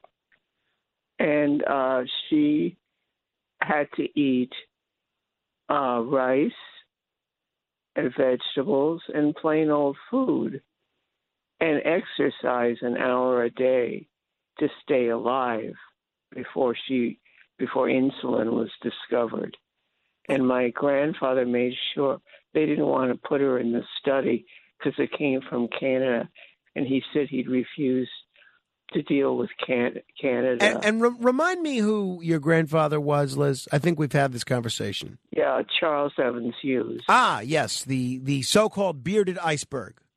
but he made sure that she didn't feel sorry for herself. That's another point. And that she had to eat a certain way, and that people have issues, and that's it. That was hers. Well, but ba- based on what Rich is saying and what uh, other people are saying, essentially, medical science has come up with a way. And thanks for the call, Liz. For nobody ever to need to be obese if you can afford these drugs. And I I do wonder if we are heading into Aldous Huxley's A Brave New World. 800 848 9222. That's uh, 800 848 9222. You know, in terms of these meetings, you know what I've seen some people do? And my wife recommended this to me recently. And um, I, I may have to do something like this. There's some people, because uh, there's always people trying to pin me down for, for phone calls, meetings, whatever, dinners, lunches. There's some people that have a schedule and they have their open areas of the schedule available, and you can kind of claim one and book that block of time for a meeting, I may do that. Um, I may do that, make it so that, oh, if you want to book a meeting with me, go to this website or that app and just say, all right, you know, I'm claiming one o'clock on Friday. But then, you know, I have such an odd sleep schedule. My windows are pretty narrow. So uh, we'll see. We'll see. We'll we'll figure this out. All right, 800 848 9222. That's 800 848 9222. Robert is in Suffolk. Hello, Robert. Hi, Frank. Hi. Hello. Robert! All right, we're done with Robert. Done with Robert. Done with Robert. All right. Um, oh, this is the other thing that I wanted to mention. It's no secret that this country has a uh, drug problem. The United States, specifically, a problem with fentanyl, and it's very interesting what uh, the United States is blaming Mexico because so much of this fentanyl is coming from Mexico. And I don't want to get into a whole discussion about this, but the fact of the matter is there are 70,000 overdose deaths per year in the United States. That's more people than died in the entire Vietnam War. Well, a week ago, the president of Mexico, who I happen to believe is very corrupt, and I believe is in the pocket of a lot of these Mexican drug cartels.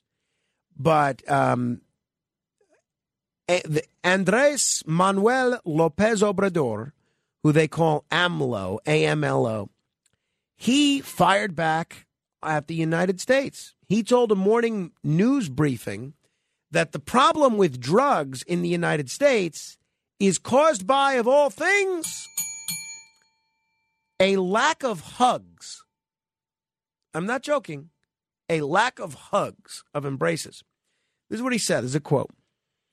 There's a lot of disintegration of families. There's a lot of individualism. There is a lack of love, of brotherhood, of hugs and embraces. That is why they, U.S. officials, should be dedicating funds to address the causes. Uh, Lopez Obrador has repeatedly said that Mexico's close knit family values are what have saved it from the wave of fentanyl overdoses. It is interesting. There's all this fentanyl in Mexico, and yet the Mexicans are not dying of drug overdoses. It's all coming to the United States, where there's a very ample market for these drugs. So experts say that the Mexican cartels are making so much money now from the U.S. market that they see no need to sell fentanyl in their home market. I believe that. Cartels frequently sell methamphetamines in Mexico where the drug is more popular because it purportedly helps people work harder. So uh, the president of Mexico, who is, you know, you only get to serve one term in Mexico, and I think this is his last year. Lopez Obrador has been stung by calls in the United States to designate Mexican drug gangs as terrorist organizations. Some Republicans have said they favor using the military to crack down on these Mexican cartels. And uh, Lopez Obrador called anti drug policies in the U.S. a failure and proposed a ban in both countries on using fentanyl in Mexican, Mex, in, excuse me, in medicine, even though little of the drug crosses from hospitals to the illegal markets. To me, uh, this underscores that he really is in the pocket of the drug cartels. However, I wonder if he has a little bit of a point. The problem with fentanyl is not medical use of fentanyl, okay? Even though I happen to believe that this fellow is in league with some of these drug cartels, does he have a point that the lack of family in the United States, the lack of family values, the lack of hugs, as the Mexican leader says, the disintegration of families leads to more drug use. Irrespective of what you think about the Mexican president, what you think about um, the border, what you think about fentanyl, does his main point, the lack of family ba- values leading to an uptick in drugs, does it have some merit? Hmm. I've heard I've heard crazier things. 800-848-9222. We'll continue with your calls in a moment. This is The Other Side of Midnight, straight ahead. The Other Side of Midnight. Midnight. It's The Other Side of Midnight with Frank Morano.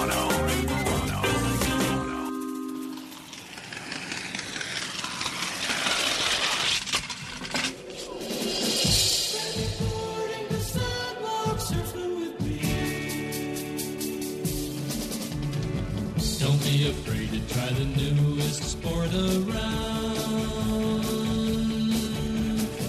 It's catching on in every city and town. You can do the tricks the surfers do. Just try a Quasimodo or the coffin too. Why don't you?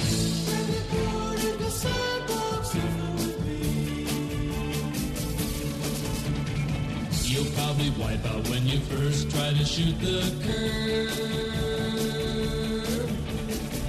And taking gas in a takes a lot of nerve. Those hopscotch, and pedestrians too. Bucket, shark now escape right on through. Why don't you?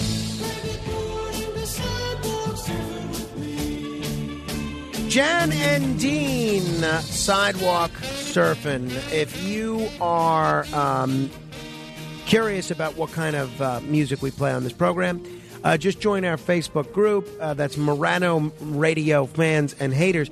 You know what's funny about this uh, this Facebook group is there's a lot of people in it. There's thousands, but there's under a hundred that comment, and I would say 40 to 50% of the people that comment are, have a complaint about something. And that's fine. I, I certainly don't mind as long as you're listening.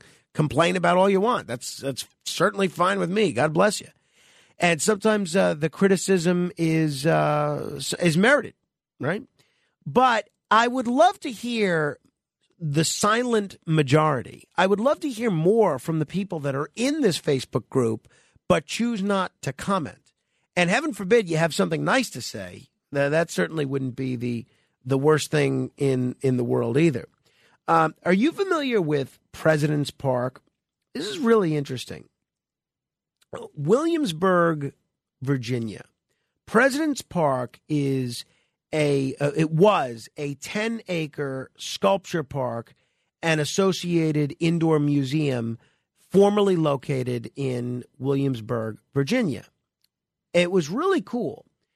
Essentially, it's the broken remains of 42 giant presidential busts that once comprised the short lived President's Park outside of Colonial Williamsburg. Well, I have to be honest, and I, shame on me. I did not even know that this was a thing. I didn't even even know this existed. I've never even been to Mount Rushmore. I'd like to make the trip there one of these days. But um, this is going to reopen to the public. This is really neat. So for more than a decade, these decaying 10 foot tall sculptures of every president from George Washington to George W. Bush have been an unofficial tourist attraction for their surprising presence in the 600 acre concrete recycling plant where they were moved after the park closed. James City County businessman Howard Hankins has been in possession of these busts since 2012 when he salvaged them after he was contracted to destroy them. Well, thank God he didn't. These are beautiful, even though they're decaying to some extent, these are beautiful busts. Now he's opening a new attraction from these massive sculptures. The newly dubbed The Ruins at Hankins Folly will launch new tours and an immersive experience on Memorial Day weekend. The last of the informal pop up tours under the old no name umbrella, uh, those are going to be available through April 8th. But in the coming years, the Ruins owners say they'll begin adding a winery, a brewery, an amphitheater, horse trails, and other amenities. Those plans have not yet been filed with James City County yet, but the owners have been in touch about zoning. And um, I think this is very exciting. The bus will be displayed in their current state of partial disrepair. So it's it's really weird. You see Woodrow Wilson almost look like he has leprosy. Um, Lyndon Johnson almost looks like he has a Gorbachev style birthmark on his forehead. Uh, it's really it's really interesting. Um, George Bush looks like he has leprosy. If you're interested in this, uh, I'm going to link to this article about this on my Facebook page, facebook.com slash Morano fan. That's facebook.com slash Morano fan. Next hour, we have denunciations and Mark Halperin still to come. The lovely and talented Marlaina Schiavo. Your influence counts. Be sure to use it. This is The Other Side of Midnight with Frank Morano. They're running a strange program, y'all. Now, here's Frank Morano.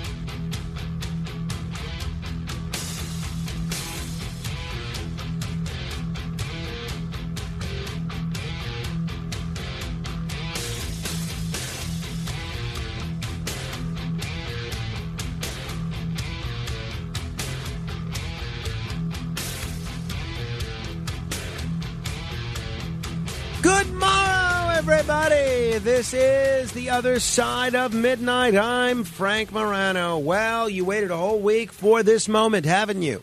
Uh, by the way, coming up in just about 20 minutes, we're going to talk with the man who is the almanac of American politics, Mark Halperin. His wide world of politics, a wide world of news newsletter is a must read if you want to be informed as any of the Beltway insiders. And uh, he's right on the money and he's just interesting. So I'm very much looking forward to uh, talking with him coming up. All right.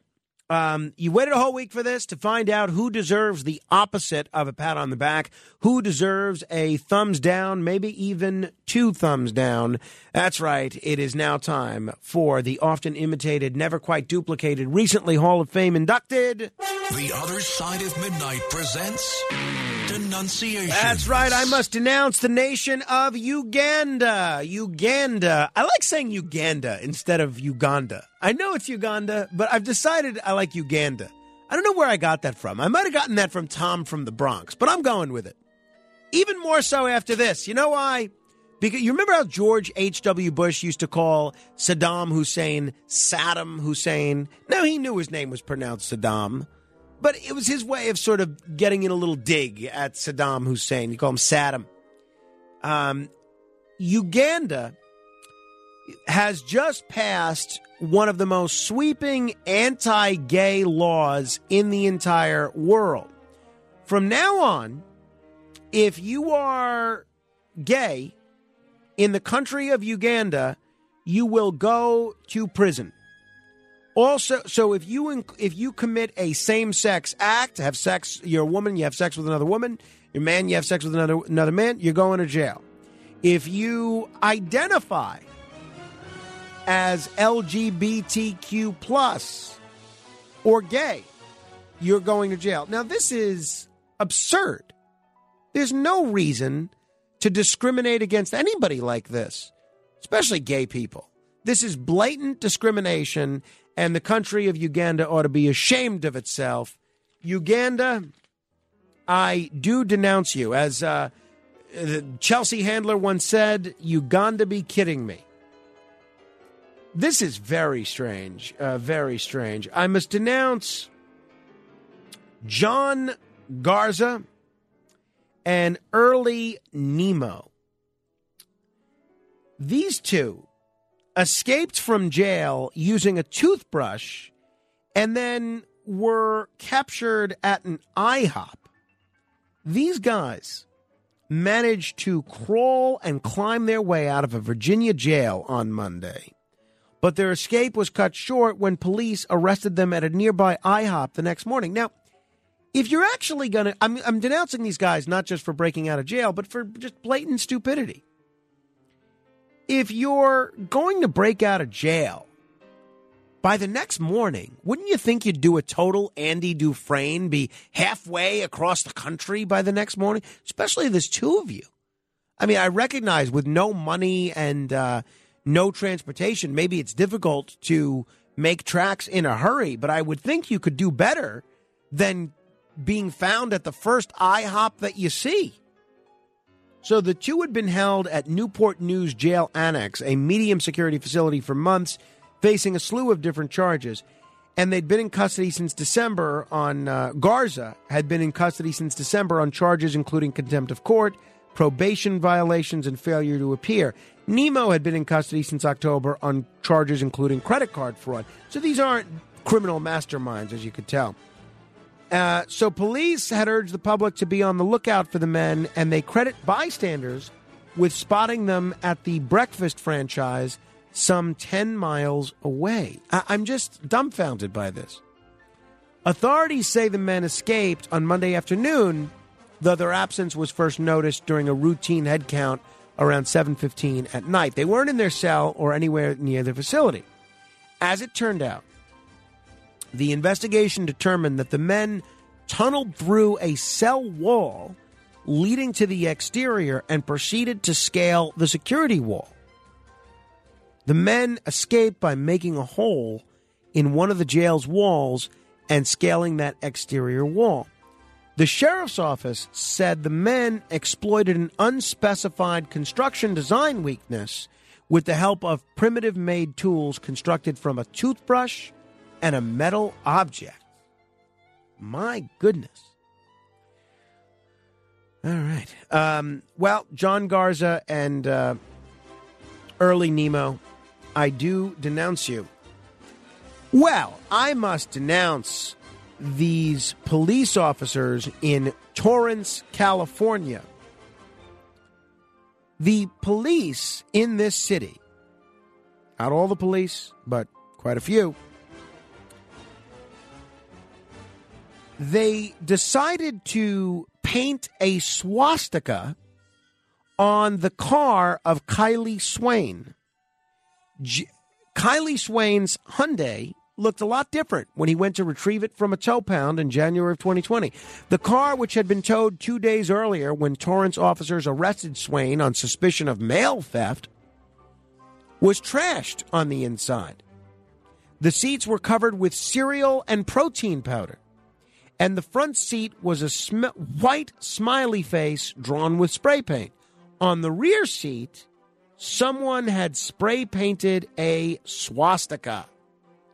Torrance police officers allegedly told Swain, who is part Jewish, that the tow yard accepted responsibility for the vandalism. But Swain's lawsuit, which he filed in January of 2022, alleged that the department had in fact concealed that the two officers who'd arrested Swain, Cody Weldon and Christopher Tomsick, were the vandals who had painted the hateful symbol on the car. So now the city has settled this lawsuit for $750,000. Imagine you're a taxpayer in this city.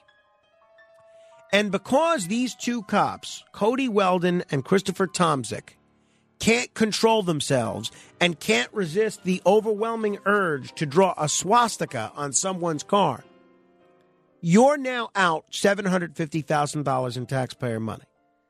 I mean, what a joke. So for these two officers, I do denounce you. I must also denounce the state of Hawaii. It feels good to denounce Hawaii, I must say, because Hawaii is so often first in everything. First in happiest state, first in state with the most sunshine, first in this, first in that. Well, I found it. I finally found it. The state that Hawaii is the uh, the area that Hawaii is worst in. Hawaii is the worst state in the entire country, NDC, for Doctors. That's right. Amidst the um, uh, amidst Hawaii's ongoing physician shortage, a new analysis from WalletHub ranked Hawaii as the absolute worst state for doctors. They evaluated several factors across two key dimensions uh, opportunity and competition, and medical environment.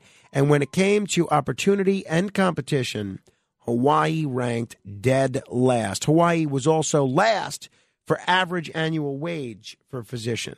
State ranked best for doctors, if you're curious Montana. Montana, the land of uh, Jon Tester and Steve Bullock. I must denounce Michael Hugo. Uh, this man is really just disgraceful. Absolutely disgraceful. He is a local uh, Democratic Party official in Massachusetts, the chairman of the Framingham Democratic Committee, Michael Hugo.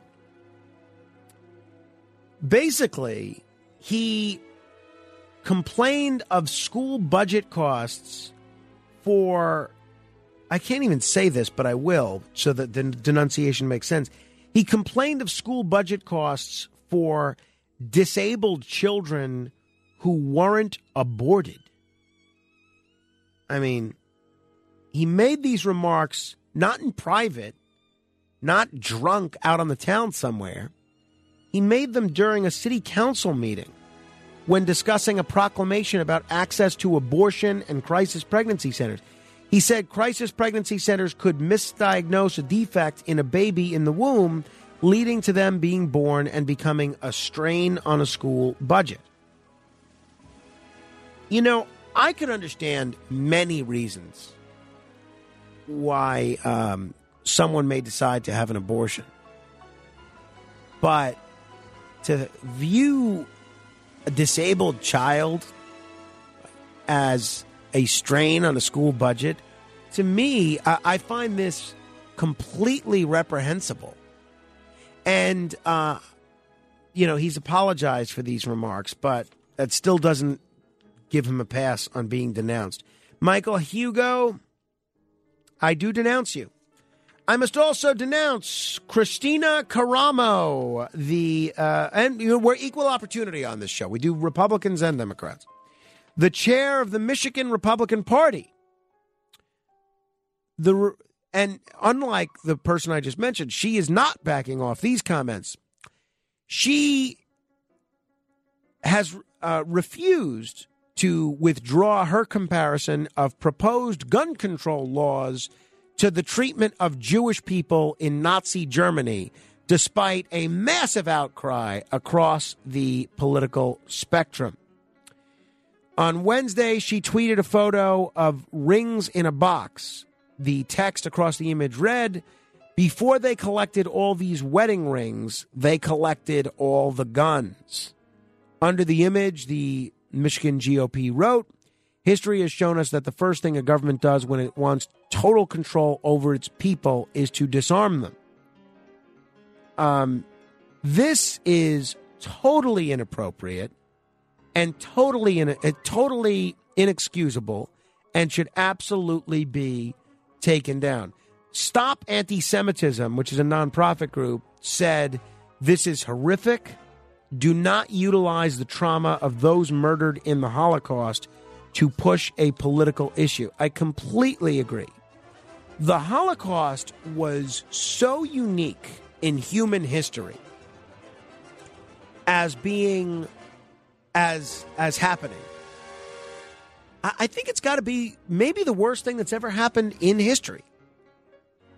That to invoke that because you don't agree with a proposed gun control law, I mean, it's really, I, I find it totally shameful. So, Kristina Karamo, I do denounce you. James and Jennifer Crumbley, I am denouncing them as well because, well, actually, I'll get to them. First, I want to denounce um, the group, a taxpayer funded legal aid group called the Bronx Defenders. Um, they had to fork over $170,000 and make an, a formal apology to a former staffer, Debbie Jonas, who happens to be Jewish. And she also has dual citizenship in Israel and the United States. And uh, she's served in the, uh, she has children that have served in Israel's defense forces. So she worked for this group, this legal aid group, the Bronx Defenders. And she was called by her coworkers a racist, uh, a colonizer, and a Karen. And she was told that she was worse than the dirt under your feet and that her children were murderers. She was cursed at and badgered until she could no longer stand the hostility. Its executive director, Justine Olderman, issued a heartfelt apology, and the firm has agreed to provide anti Semitism training to all employees provided by the Brandeis Center for Human Rights under law. Bronx Defenders, I do denounce you. I also want to denounce James and Jennifer Crumbley. Their their their son, and I, I, this, I'm sure this is very sad to deal with. Their son became a mass shooter, and he texted them. He texted his mother, "I love you." Ten minutes before the attack. Now I'm sure that's very traumatic to have a, a child that's um, a mass murderer. Well, the Michigan Court of Appeals has ordered that the shooter's parents are going to stand trial for the death of these four students. And I think that is very, I think that's the right decision because this young man had very easy access to their guns. And I have to tell you, the, the excuse from these parents is laughable. Um, essentially, their argument was, well, no, he didn't have easy access to them, which of course he did, because he got them and used them to kill four people. He didn't have easy access to them because they were in a gun safe. Do you know what the combination to the gun safe was? The combination was zero, zero, zero. That was the combination. So somehow, this criminal mastermind, this young Mr. Crumbley, was able to figure out it's zero, zero, zero. Took these guns and killed four innocent people. It really just, uh, really shameful uh, and sad. And uh, I think is is a wake up call to every parent that has guns in the house. Make sure you take the proper precautions, please.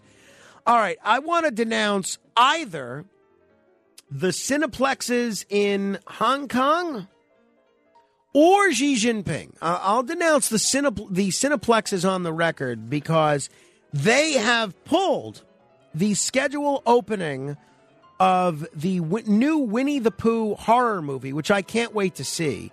Winnie the Pooh Blood and Honey, a British slasher film that features Winnie the Pooh terrorizing a group of young university women. It was scheduled to be released in Hong Kong on Thursday, but they canceled it. Now they say that it's just Hong Kong cinemas. They've canceled the screening of the horror movie based on Winnie the Pooh. Not really given a reason. This has prompted a whole bunch of speculation that the film was pulled because of comparisons internet users made between Winnie the Pooh and Xi Jinping. So if Xi Jinping is really responsible for this, then I denounce you. But if this really is the movie theaters making this decision on their own, then I do denounce you. And lastly, I must denounce James Toliver Craig, an Aurora dentist. James Toliver Craig is no brain surgeon. Maybe that's why he's a dentist. He's accused of um, poisoning his wife, and that's terrible. But it's also terrible what he did in advance. Before he purchased both arsenic and cyanide, His internet search history had him looking up methods of poison. He researched online undetectable poisons. Why would you do that from your own computer? Why, I mean, to me, it just makes absolutely no sense. Don't you think that if your wife dies suddenly, people are going to look at you as a suspect? Don't you think there's a chance they may look at your computer? And yet, somehow, James Toliver Craig was so eager to kill his wife. It didn't occur to him. Um, that's uh, I'm not I'm not sure what it says about the state of dentistry in Aurora, Illinois, but nothing good.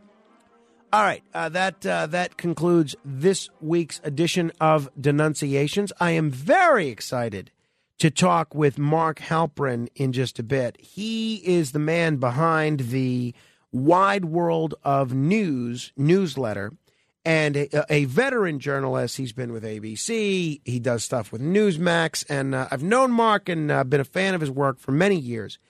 And uh, I am uh, thrilled that he actually happens to be in the state of Hawaii right now. So it makes it a little bit more possible for us to be able to talk with him about uh, some of the political goings on. Mark Halperin of the Wide World of News joins us straight ahead. The Other Side of Midnight with Frank Morano. It's The Other Side of Midnight with Frank Morano.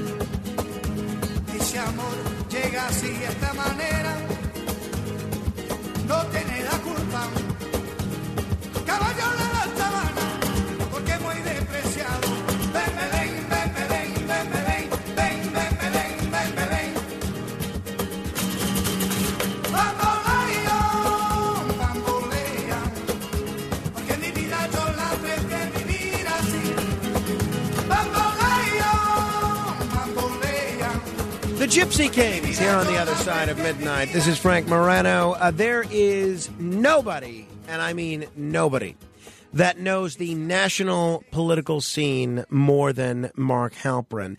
A veteran journalist, uh, everything he does in print and on broadcast is uh, something you really can't miss if you want to be an informed person. The publisher of the Wide World of News newsletter, which is just terrific. I get a, a little excited whenever it hits my mailbox because I know I'm about to be smarter than everyone else that is not reading that newsletter. And uh, we are lucky enough to have him in a time zone where it's convenient for him to join us in the wee hours of the morning. Mark, it's great to talk with you again. It's been too long. Frank, great to talk to you. Very honored to be invited on. Thank you.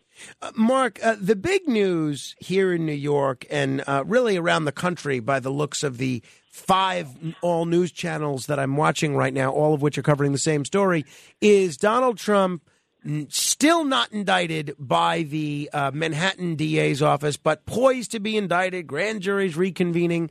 Uh, putting aside the legal aspect of this, what do you see as the political ramifications for this for Donald Trump?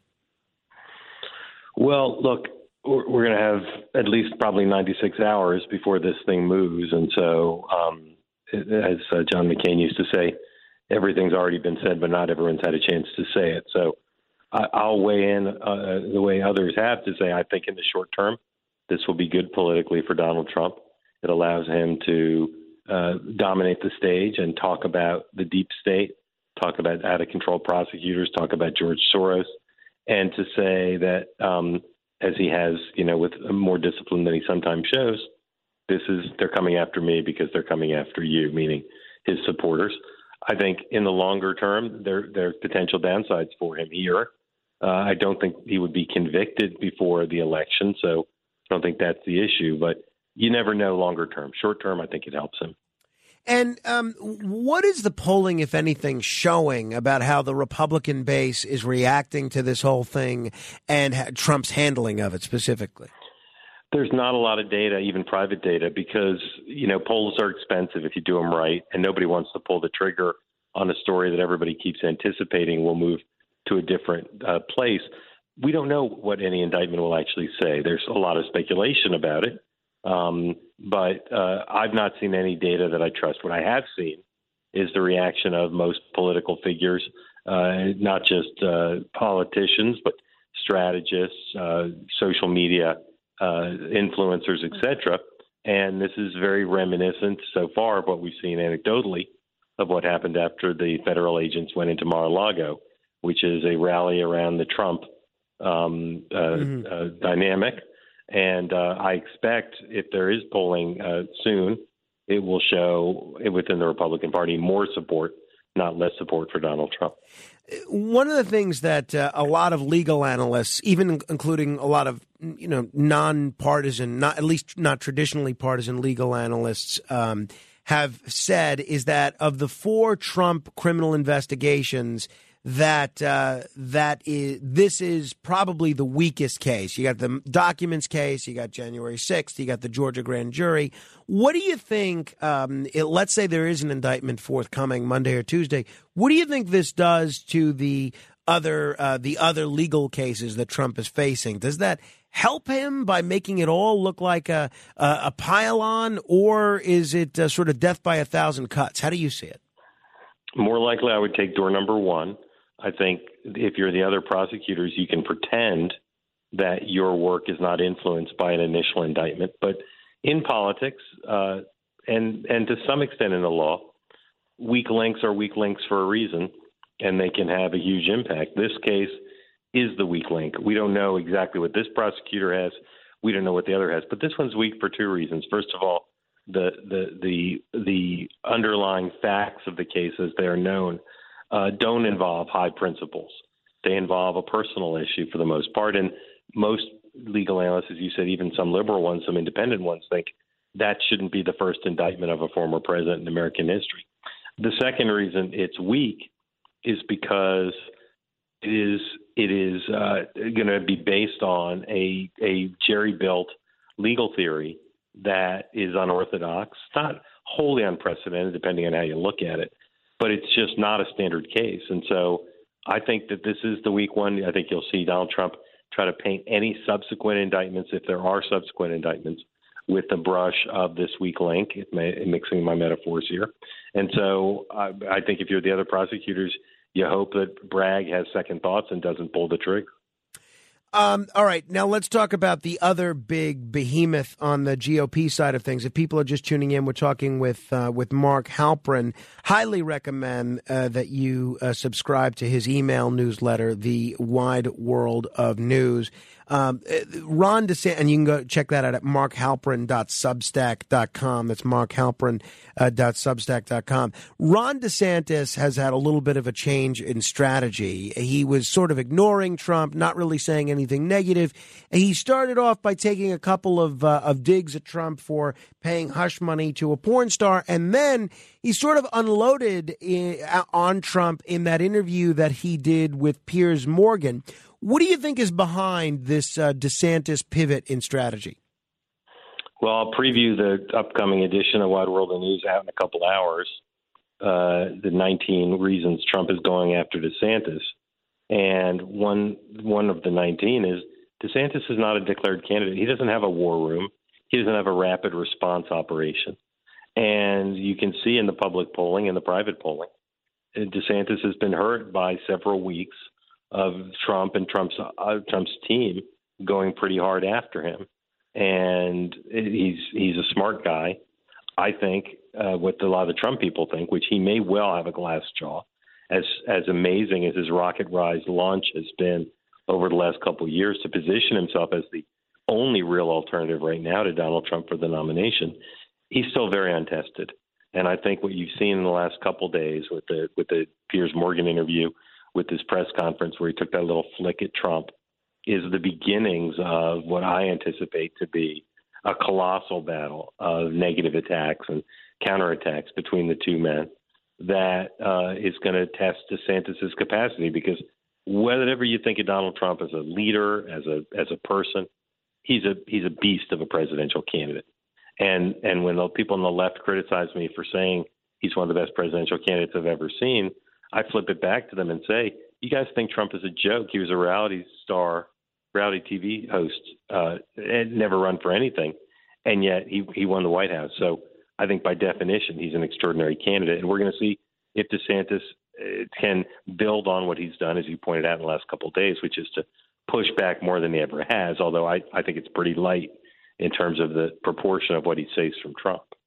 The one of the things you have better sources than than anybody, and one of the things that I've heard as a couple of DeSantis's negatives is I've heard that as a retail politician, he's very lacking. He doesn't have much of uh, a sense of humor, either when talking with small groups or when uh, greeting people on a one on one basis, which matters in states like Iowa and New Hampshire.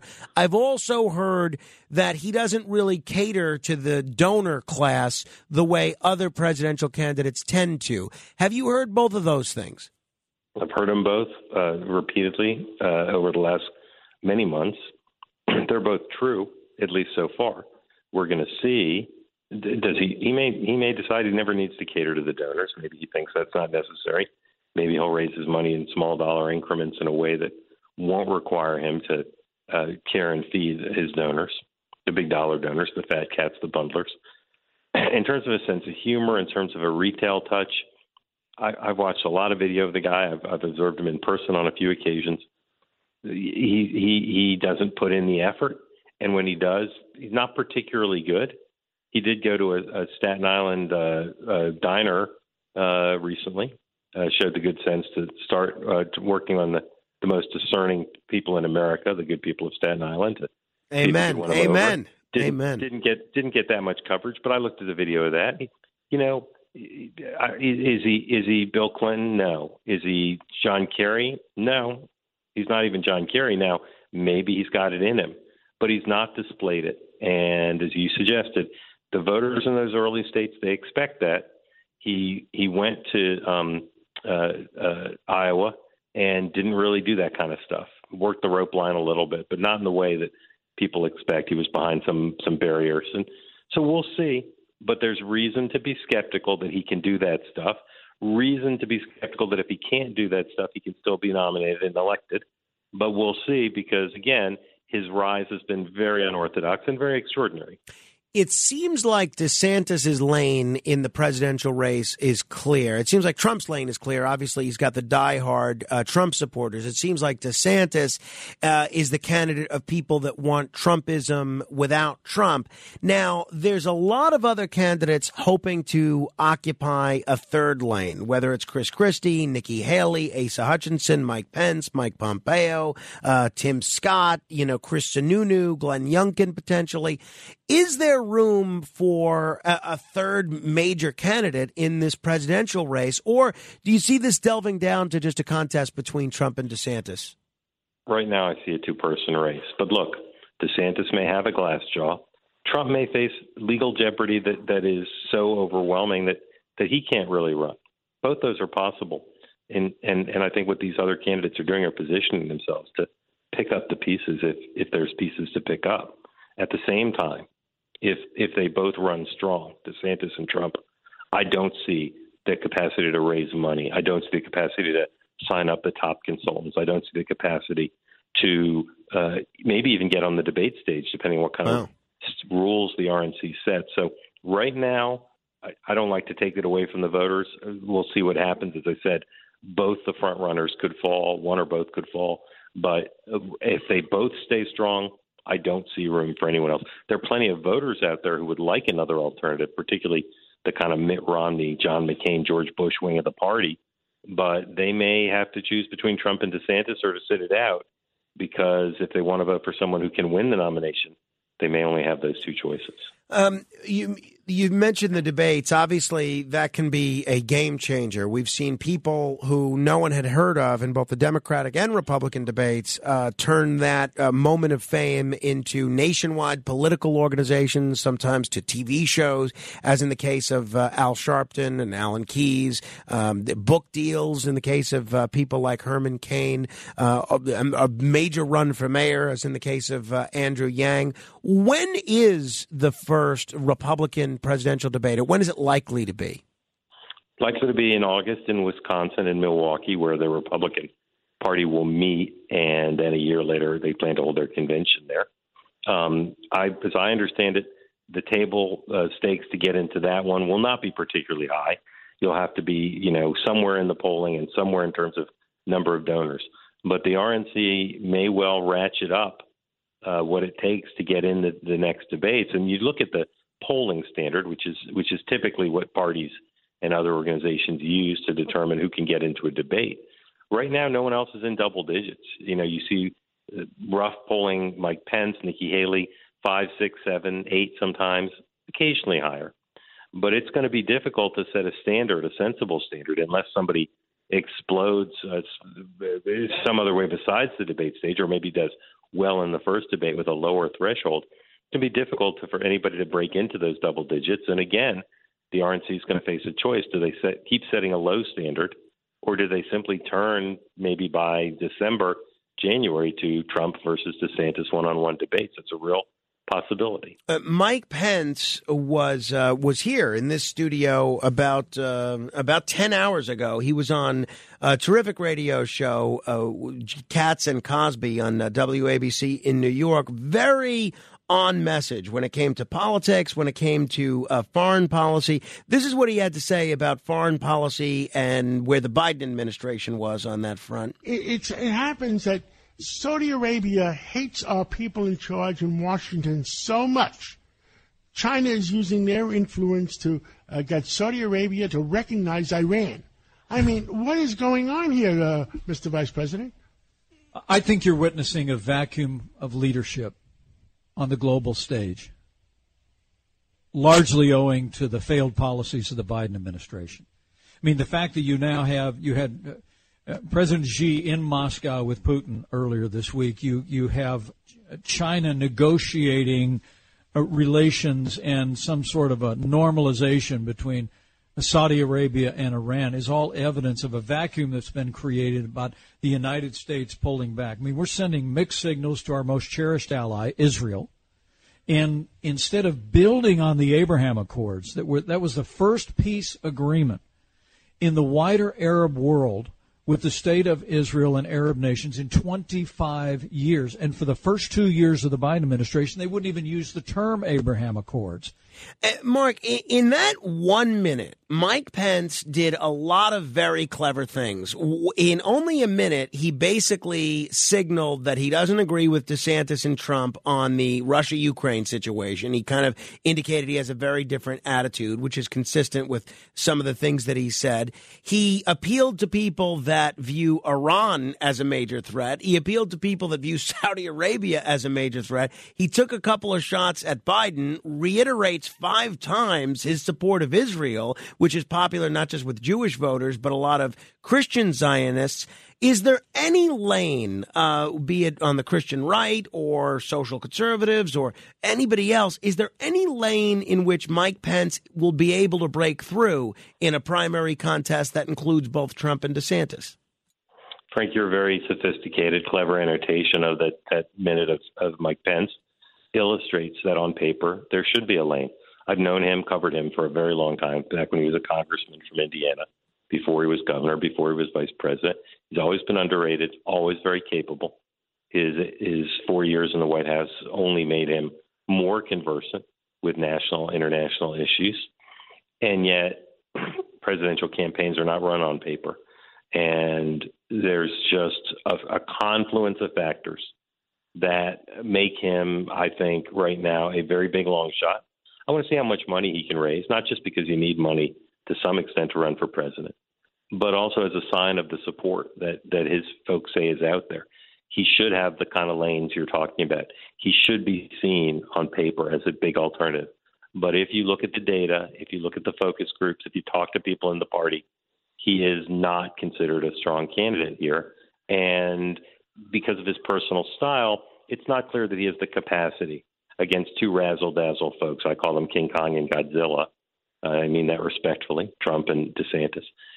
Pence does not have the personal razzle dazzle, I think, to make it uh, clear how he breaks into the conversation. So I don't rule out that he's a player, but I think it's going to be very difficult for him with the skill set he has to go from where he is now to go to being a, a true contender for the nomination. As I um, I alluded to earlier, it appears that the most likely matchup in the general election is Donald Trump versus Joe Biden. And one of the reasons that's unique is that um, it seems like uh, at least a plurality of Democrats would prefer uh, someone other than Biden, and a substantial amount of Republicans would prefer someone other than Trump. On paper, that would seem to uh, open up a wide lane for a third party or independent candidate. I know uh, you were involved at one time with the No Labels group, and you no longer are, but they have mounted this really vigorous ballot access campaign, and they're in the process of qualifying an unnamed presidential candidate for for the ballot. If there is a Trump versus Biden ticket, do you see this being an election where we could see a viable centrist third party candidate? I do, because of the work of No Labels, who, as you said, I've worked with, they they they're the only ones who have the foresight to say if we get a matchup that turns off tens of millions of Americans who want a third choice, this may be the cycle. 2024 may be the year when th- that is not just a viable option, but a very very strong option, and it requires ballot access. And No Labels has done the hard work, continues to, to make sure that they are in a position to give that ballot line to a ticket that could win. So the data is unprecedented. We've never seen, as you said, so many people of both parties unhappy with the likely nominees of their party. Tens of millions of people would be not just dispirited, but some would be disgusted if it was a rematch and if it, those were the only two options available. So I, I've always been skeptical in the past of such an effort.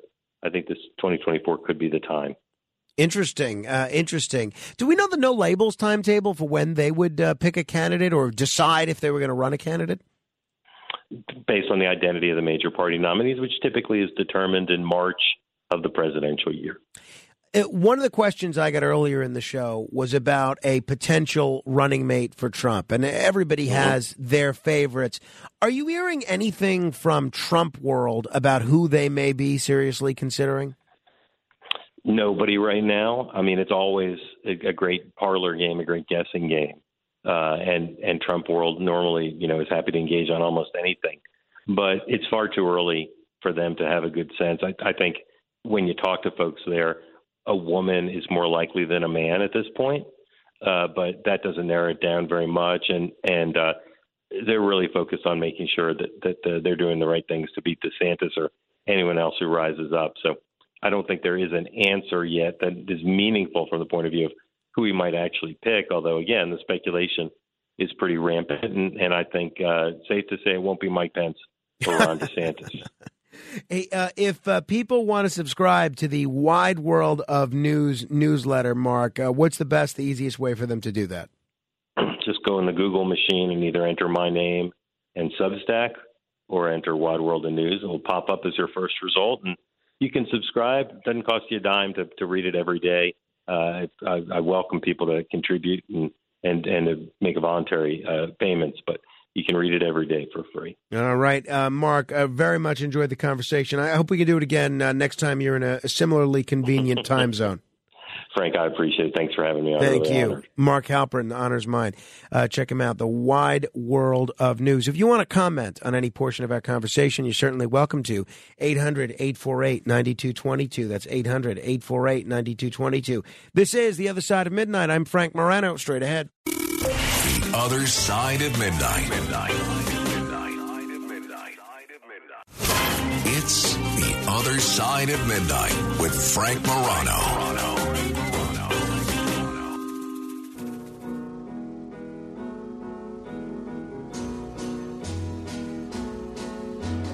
Every day when the work is behind you and the shop and the store, put the lock on the door. Just get away where your worries won't find you if you like. Well, I'll tell you more. Don't let the day get the better of you. When the evening comes, there's so much to do. You better put on your best and wear a smile. Just come along with me a while, 'cause I tell you,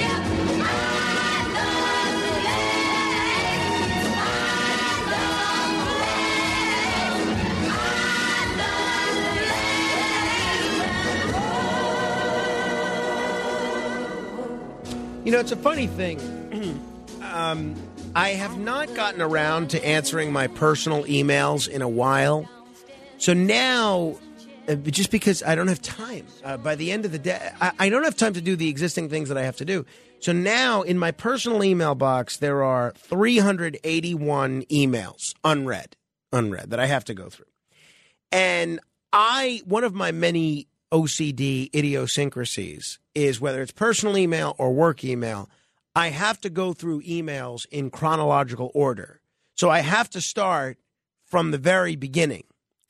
So there's a bunch of emails from the folks that are honoring me on, I, I believe it's uh, Thursday, April 20th at the New York Botanical Gardens with the National Psoriasis Foundation. And I feel bad because I haven't responded to these emails. Now I bought a table and I've, I think the radio station and John Catsimatidis, the radio network were kind enough to buy a table as well, which is great. Um, and I'm sure a lot of you are buying a table.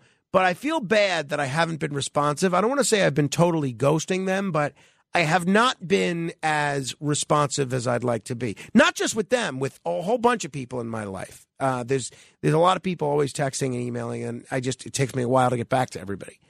But um, in any event, I thought I would try and do something to help. Um, they're they're looking for volunteers for that event at the New York Botanical Gardens.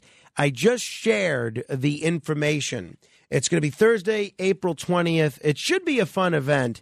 And it's I just shared the information on my Facebook page, facebook.com slash Morano fan. Uh, that's uh, facebook.com slash M-O-R-A-N-O fan. And if you're interested in attending the New York Floor de Cure event and can lend a helping hand by volunteering, you can contact Linda Coughlin at the National Psoriasis Foundation. And I shared the information on my Facebook page. Uh, her email is uh, lcoughlin at psoriasis.org. But it's right there on my Facebook page. You can um, you can go and check that out. And if you want to buy a table or or buy a couple of seats, you're certainly welcome to do that as well. You can use that same email address. But if you want to come, uh, but you don't want to buy the table, you don't have the money uh, right now. I think tickets the tickets are not expensive. I think they're only hundred bucks. And um, but if you don't want to buy a ticket, you can still go and volunteer and help and uh, you feel like you're doing a good deed, uh, I'll I'll be there certainly, and we can spend a little bit of time together, hopefully. And uh, it should be a nice event. All right, 800 848 9222. That's 800 848 9222. If you want to comment on anything at all, hopefully you're doing something fun this weekend. After my one, two, three, four, five meetings today, what do I have tomorrow? Tomorrow, I think uh, my sister in law, Sharon, and my co brother in law, James, are coming over with their baby. Uh, their, Carmine's first little cousin, at least first cousin, first little first cousin, uh, Eric. He has a, an older first cousin, Jolie, but um, she lives in California. So um, that that's exciting for him to grow up with someone that's uh, you know around the same age as as him.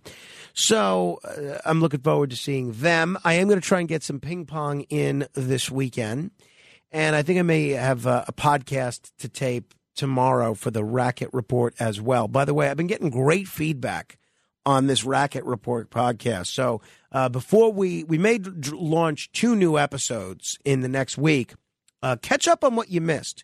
Catch the Racket Report at the Red Apple Podcast Network.com or just search the Racket Report on, um, uh, you know, on any podcast app, iTunes or any podcast app at all. Then Sunday, I thought we were all set to have a nice, relaxing day at home because I am making a concerted effort not to do m- make any social commitments on Sunday, no familial commitments on Sunday.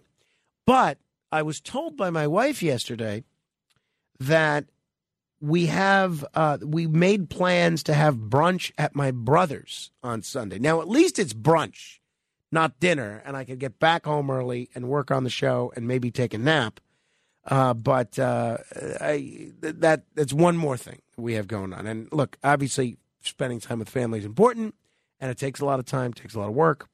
But uh, I, I, it's like one of those things when you hope, when you anticipate having a day free, and then you're told, "Oh no, we already committed to blank." It's a little bit of a bummer.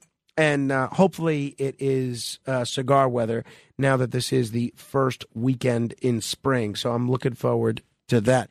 Hey, uh, very quickly, let me mention this. They analyzed, uh, Marlaina Schiavo was here, by the way. We're going to uh, talk with her about a wide variety of subjects. Last time she was here, she mentioned that she's producing that new uh, Andrew Cuomo podcast, and uh, we'll ask her what she's up. What we'll ask her what he's up to, if anything.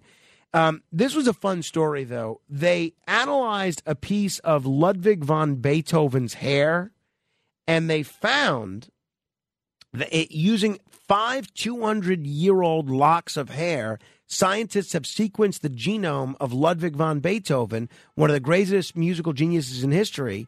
And researchers found the German composer was genetically predisposed to liver disease and had hepatitis B infection. Now, it's interesting because an autopsy after he died at age 56 determined he had cirrhosis of the liver, often caused by chronic drinking. The new findings suggest that there were multiple factors, including genetics. It's interesting. Help control the pet population. Get your dog or cat spayed or neutered.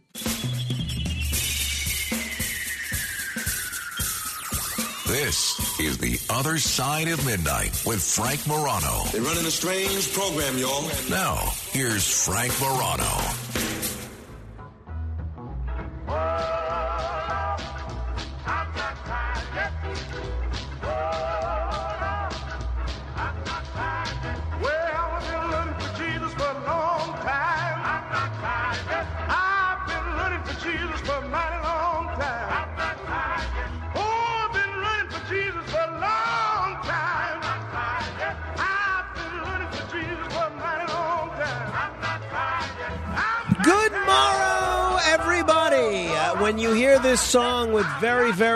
Complicated lyrics, you know that it is the beginning of our last hour of the program, which is kind of a bummer. The show is coming to an end, but uh, on the other hand, that means there's still an hour left to get to.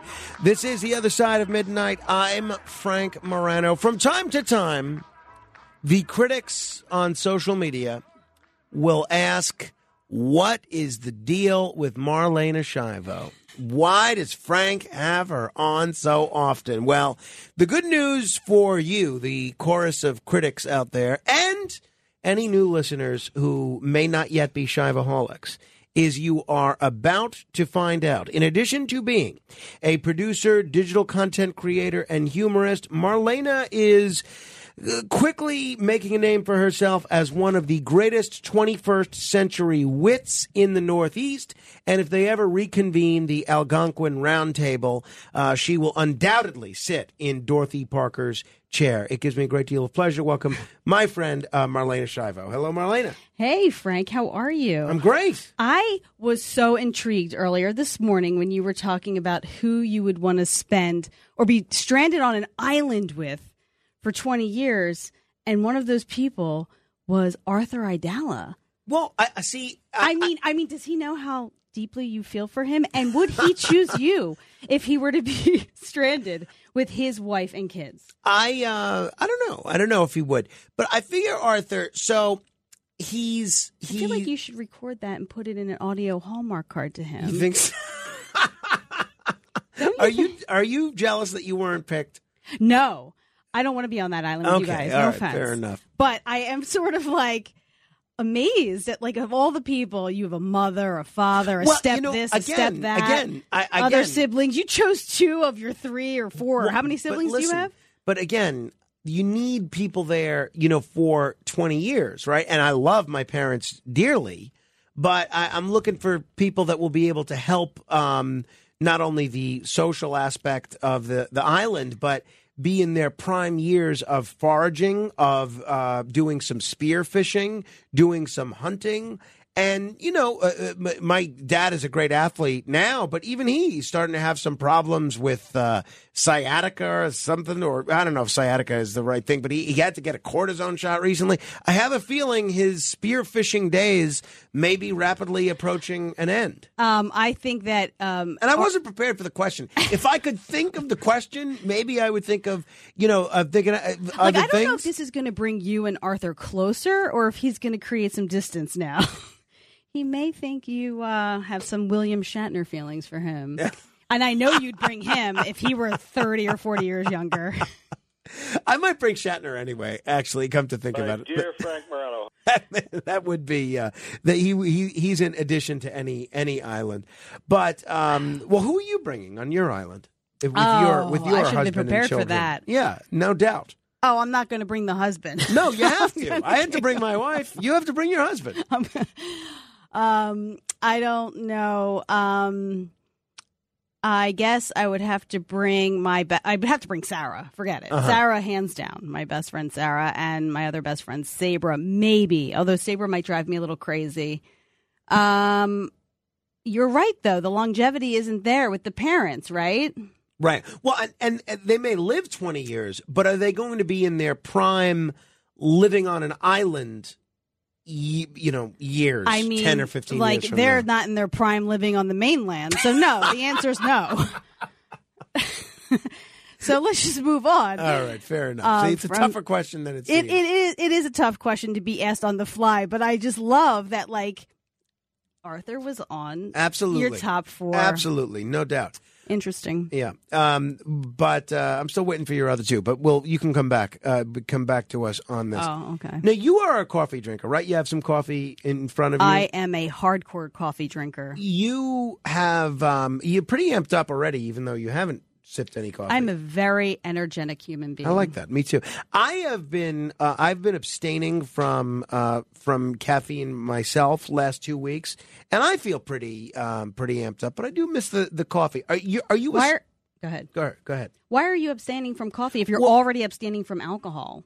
I don't know. You know, I'm kind of in for a penny, in for, for a pound. You know, I, I you must uh, really be repenting for something. No, exactly, exactly.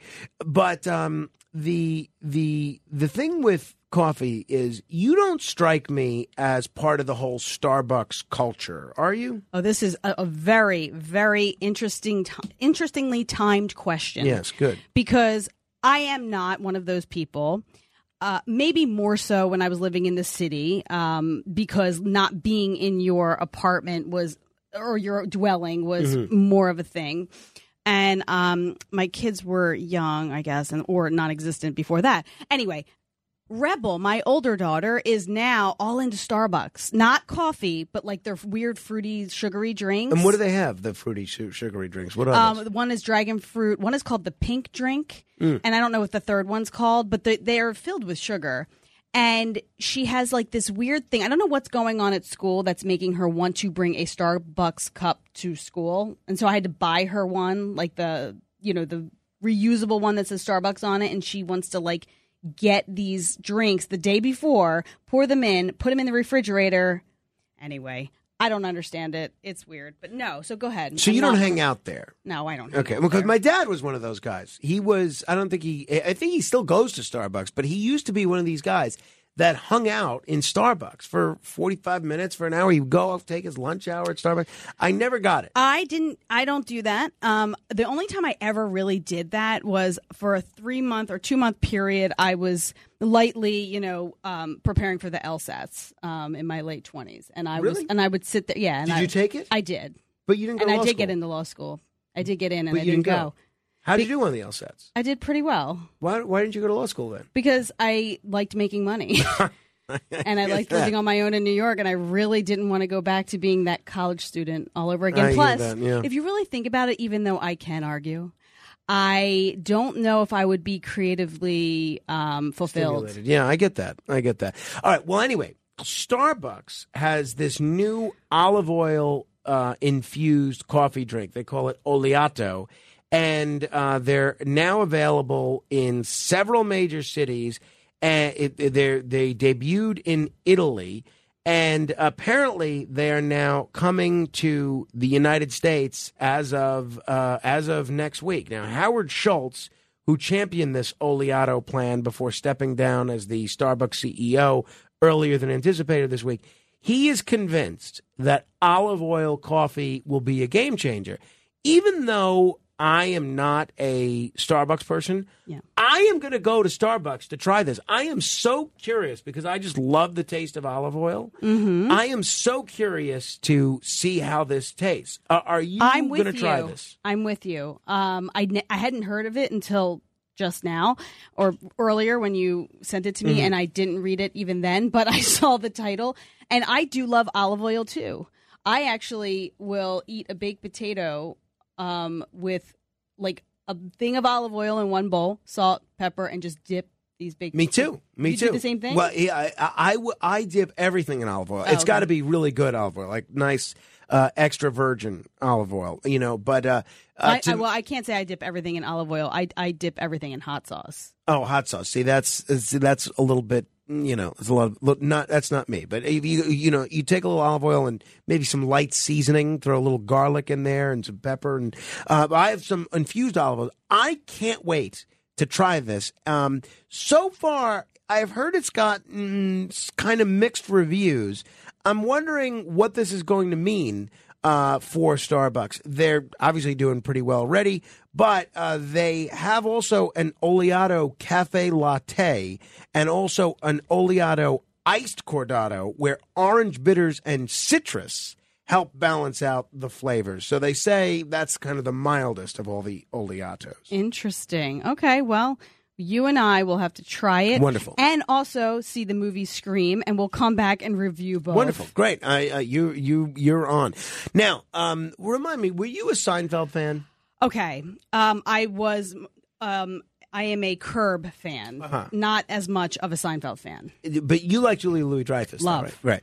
So Because um, Veep, I mean, that was amazing. I, I'm totally amazing. yes. Um, so she was in this very famous episode of Seinfeld playing Elaine, and she's describing she had the opportunity to go to Africa, but unfortunately she failed a drug test, and she's despondent about this. She didn't get to go to Africa. I was going to meet the Bushmen of the Kalahari. Oh, the Bushmen? And the Bushwomen. Excuse me. I couldn't help overhearing. I noticed you're eating a poppy seed muffin there. Yeah, I eat these muffins all the time. Well, you know what opium is made from?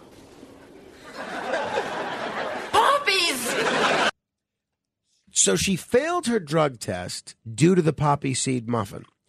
Now, two New Jersey mothers, your state, uh, are alleging they're suing hospitals over drug tests after eating poppy seed bagels. Now, few people would ever expect that the simple act of eating a bagel would lead to the investigation of young mothers and their newborn babies over opiate use, but that's exactly what's happening. The pair of new mothers, they are, they are alleging that the hospitals where they gave birth violated their rights after performing drug tests on them without their consent. The drug tests came back positive and led them to both be reported for possible neglect or abuse just days after giving birth.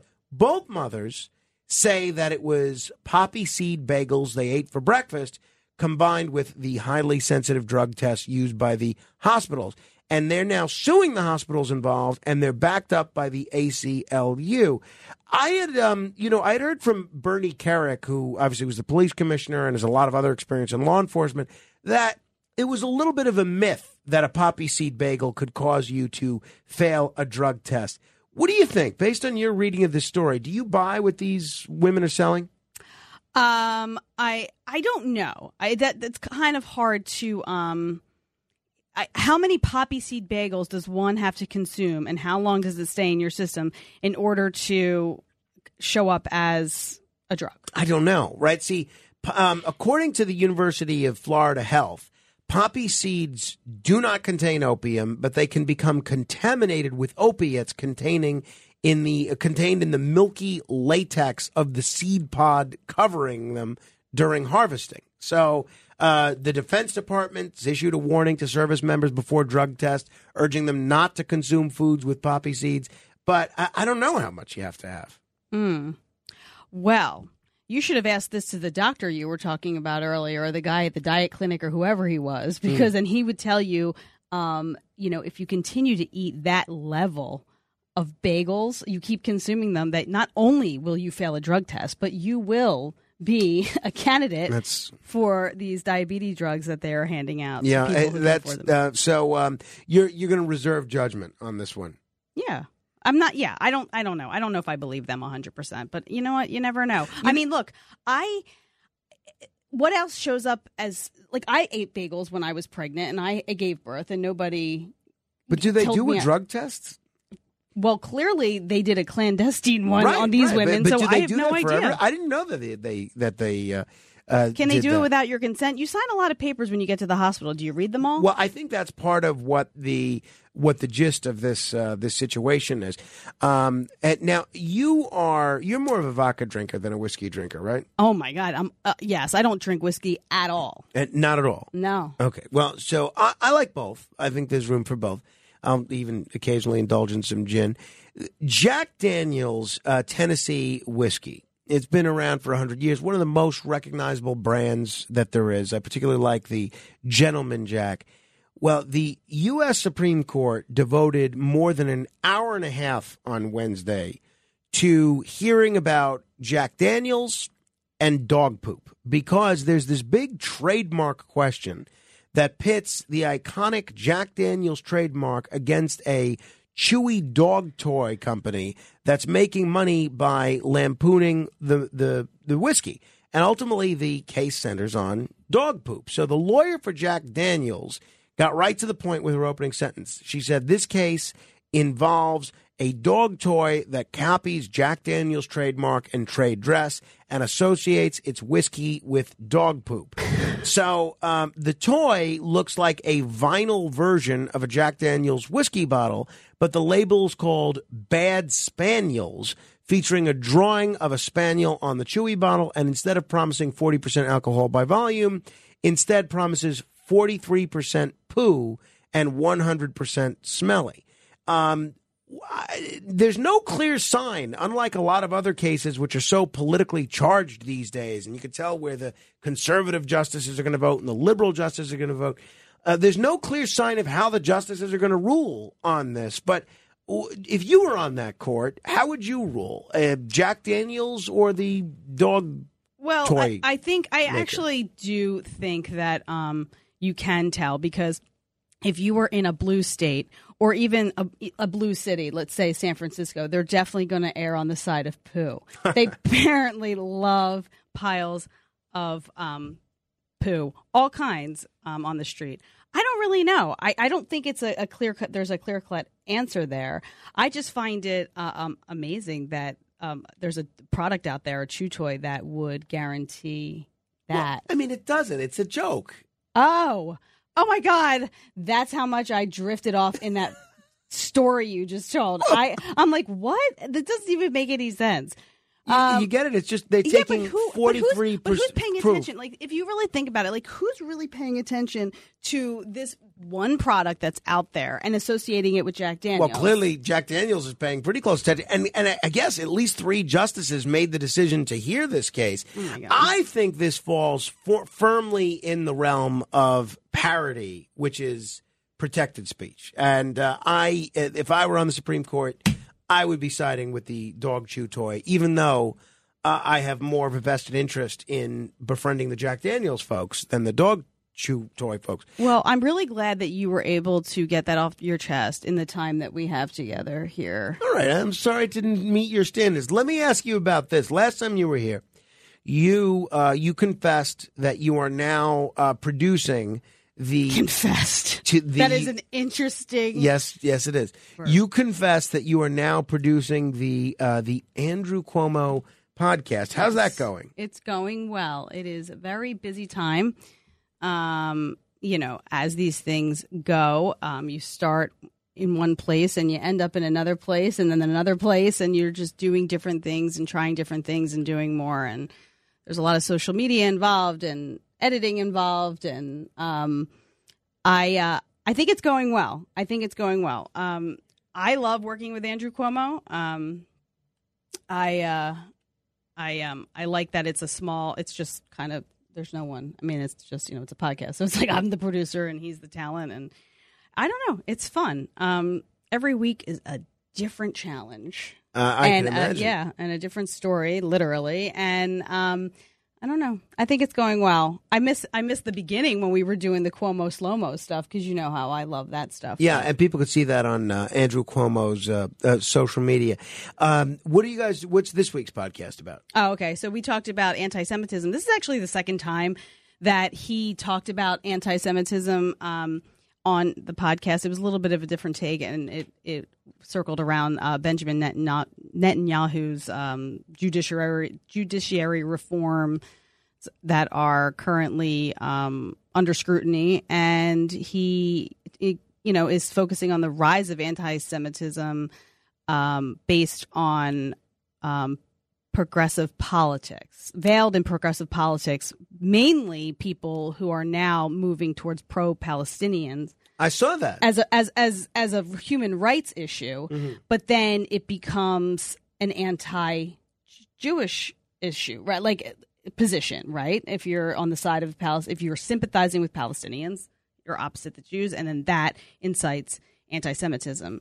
And um, Now, um, again, not that you're necessarily a, a scholar on um, Israel-Palestinian relations. I beg maybe your you are. pardon. Maybe you are. eh, I'm not, uh, but but um, is it possible um, to be? And this came up yesterday when we were talking about Roger Waters being banned from Germany. Uh, is it possible to be critical of Israel and the Israeli treatment of the Palestinians and not be anti-Semitic? I, I think that's sort of the question that that a lot of the supporters of independent Palestinian statehood consistently bring up. It is. Um, I th- I think that it is, but I think the issue goes way deeper um, because if you have, because there's also been this move toward um, the the right being now the the supporter of Israel, where the lefts or the left is sort of weakening their support Mm. Um, for Israel when it used to be the reverse. And it, it's weird that this wouldn't be just a bipartisan issue for America or for the United States um, specifically, because it benefits the United States. So I- I don't, you know, yes, I don't know. I don't know. He- Here was Andrew Cuomo uh, condemning anti-Semitism. Very controversial position he's staking out there. Here, here, here's Governor Cuomo. It is the pinnacle of hypocrisy for anyone to advance anti Semitism in the name of progressive democratic politics. There you go. No bones about it. Now, um, I mentioned this during one of my local commentaries. A full page ad in the New York Post today i- indicating that he is going to be heard tonight on WABC exclusively from 8 to 9 p.m. Um, filling in on WABC, and he's going to actually take calls. I mean, you want to talk about stepping into the lion's den. Uh, the listeners of WABC think I'm too liberal for them. I can't wait to see what they do to Andrew Cuomo. What is this going to be like? Um, I don't know actually. Um, I don't know what it's going to be like. I'm sure it's going to be great because he's he's very good at fielding questions and he's a good speaker. He's a great speaker.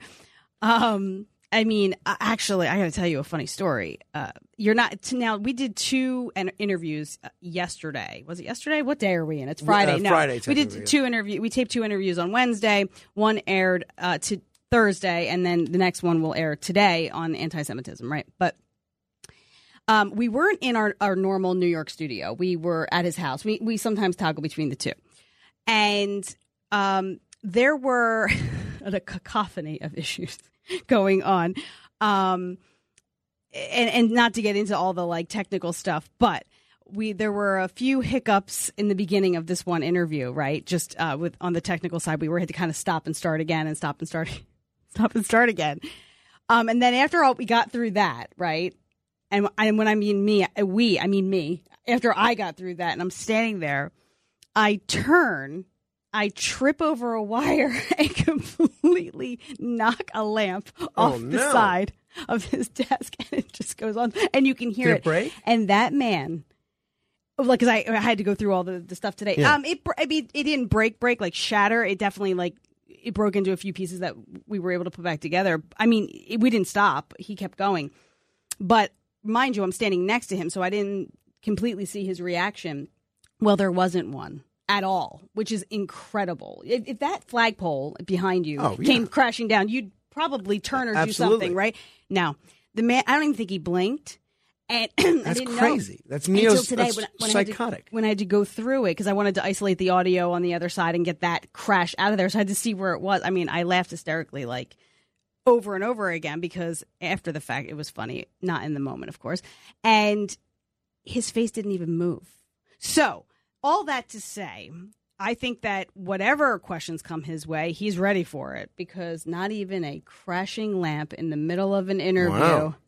Can That's shake intense. that man. That's like uh, Joe DiMaggio uh, eating donuts at uh, Dinky Donuts while dunking. Nothing distracts him. That's impressive. Hey, uh, so there was the rumor, um, without betraying any confidences, uh, there was the rumor that he was looking at running against uh, Senator Gillibrand next year. Have you heard anything about that? I haven't. I have. I don't have any information on that. But I, everyone, not everyone, but there have been people other than you who have said that or have asked me if that is Mm. going to occur, and um, I couldn't tell you. I have no would- more. I have no more knowledge than you do on that. Uh, it would uh, certainly be interesting. 800 848 9222. Marlaina Schiavo is here. Find her on all forms of social media at Marlaina Schiavo. That's S C H I A V O. Rick is in New Jersey. Hello, Rick.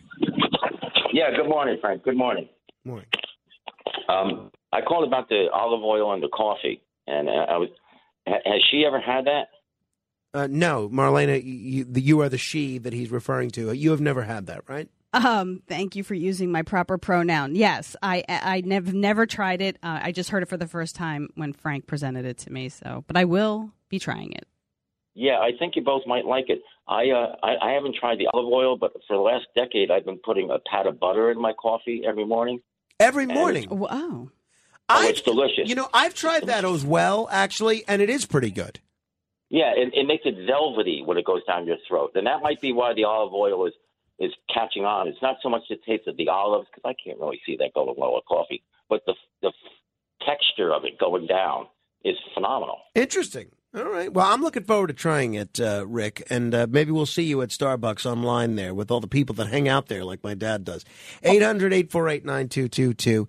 Uh, Russ is in White Plains. Hello, Russ. Hi, Frank. New York City Comptroller Scott Stringer uh, defunded the Bronx Defenders when they put out an anti-cop video at the height of the BLM riots. Yes. That showed true leadership. But among the ba- among the long list of bad deeds done by Andrew Cuomo is how a woman came out of the woodwork to make a hashtag Me Too claim against Scott Stringer. Her lawyer was connected to uh, Andrew Cuomo, and then she just disappeared again. But I, I want to ask Marilena. She inspired me, uh, you know, with Quarantina. I'd like to know where Quarantina went. It's a little deflating that she she's working with Andrew Cuomo, but that's the balance in life.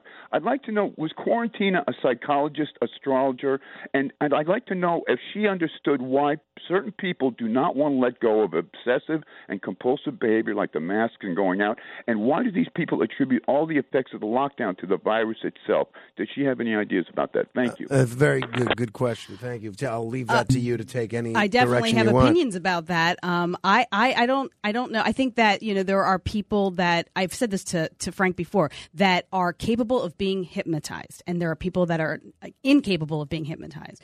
And I, there is no study to back up what I'm about to say, but I do truly believe that the personality type that is um, h- highly susceptible to being hypnotized.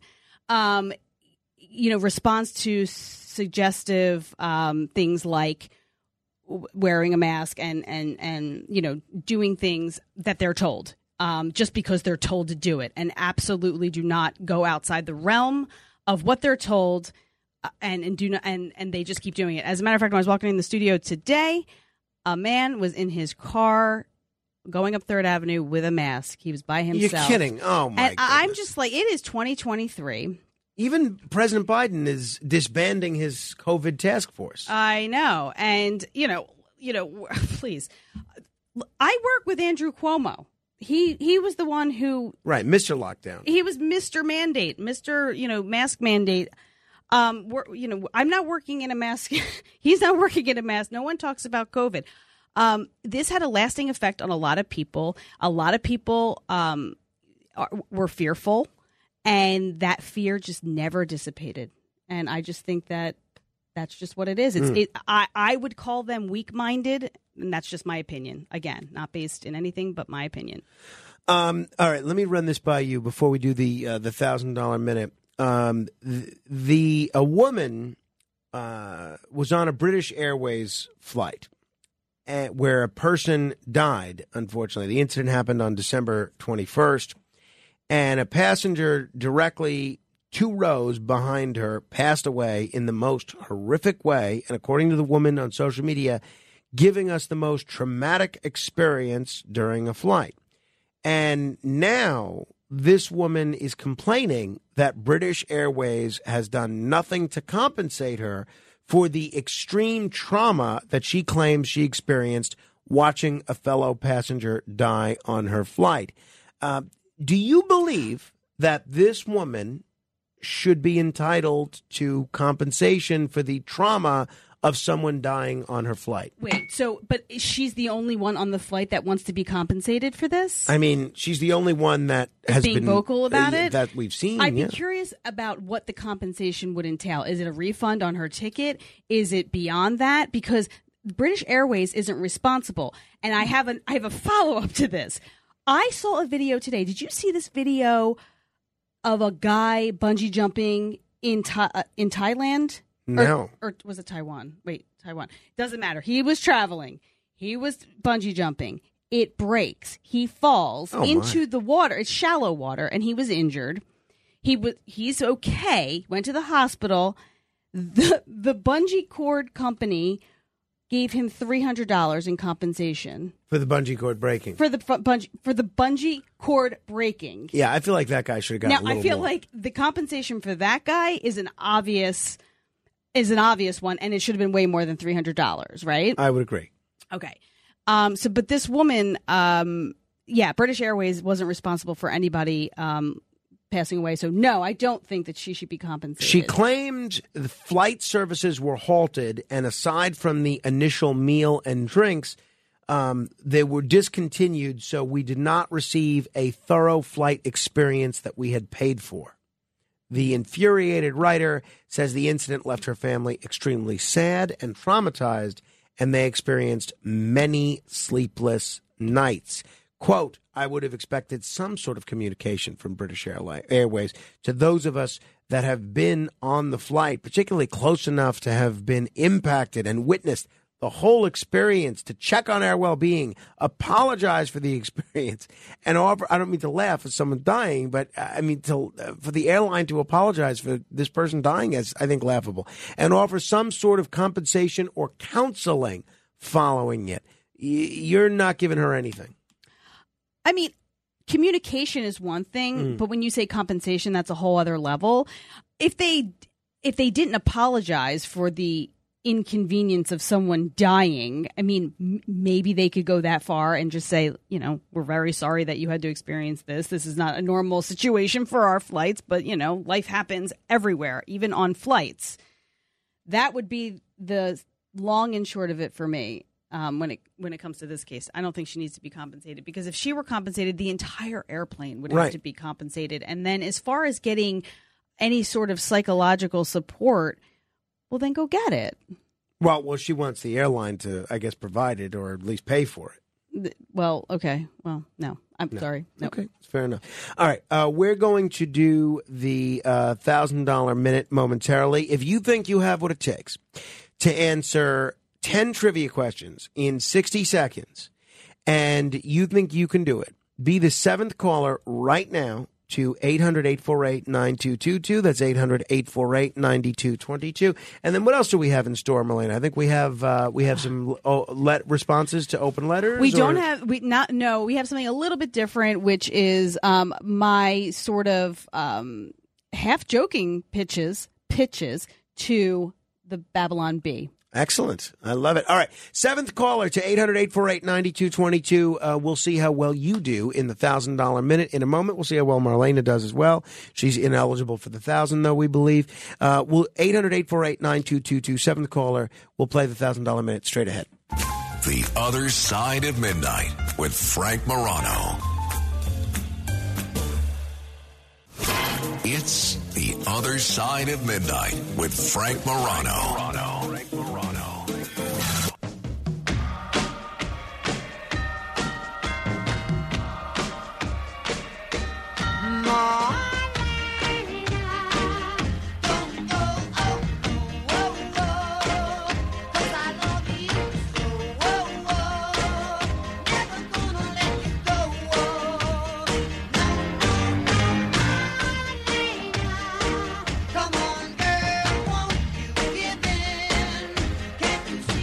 Here we are, uh, Frankie Valli and the Four Seasons singing about uh, our in studio guest, Marlaina Schiavo, a noted digital content producer, humorist, and uh, a number of other distinguished titles, mother of two. And uh, we're going to see how she fares in this edition of. The Other Side of Midnight presents It's the thousand dollar minute. Answer 10 questions correctly in one minute, and you could win $1,000. Here's your host, Frank Morano. Here to play and actually try and win the money is Roy in New Jersey. Hello there, Roy. Hey, Frank, how you doing? I'm well, Roy. I'm well, thank you. Uh, are you are you familiar with this contest? I am. I, I catch it just about every day. Oh, good. Okay, so you know the rules. I don't have to explain them again. Right. Okay. Uh, then uh, let's go ahead and get started. What radio station are you listening to our show on? Uh, WOR. Roy, no, we're not on WOR. Oh. Roy. I'll be on the spot. I blew it already. Roy, that's supposed to be the giveaway question. You, we would have taken the call letters. We would have taken the the signal. You know, um, you, you know, oh, I mean, that's a pretty big error. What Roy. Mama Luke. All right, I'm sorry. are you gonna miss? I'm sorry you Thanks, didn't win. do Roy. not. I'm going to put you on hold. Give your information to Kenneth, and I um, crashed and burned. and we will see. We will give you a consolation prize. Okay. All right, Frank. Thanks All a lot. Sorry. Tell tell our friends at Money, Mama WOR we said hello. Uh, if George Noory's uh, around, you know, tell him uh, tell him hi. Um, what the hell are you talking about? that was something. All right. Uh, so let's see. Did you get it right? I did get it right. You did. I did. You crossed something. Oh no. Okay. You specified. Okay. I, yeah, I, I did both call letters and then what it would be on an AM dial. Well, um, some bad news for you and I, evidently, in that um, we are poised to die from a heart attack. Evidently. Uh, we we definitely are, um, and I can't even talk to you about the details of that. But basically, um, people who do not sleep, um, like you or me, um, are on our way on the fast track to a heart ha- a heart attack. How much sleep do you get a day?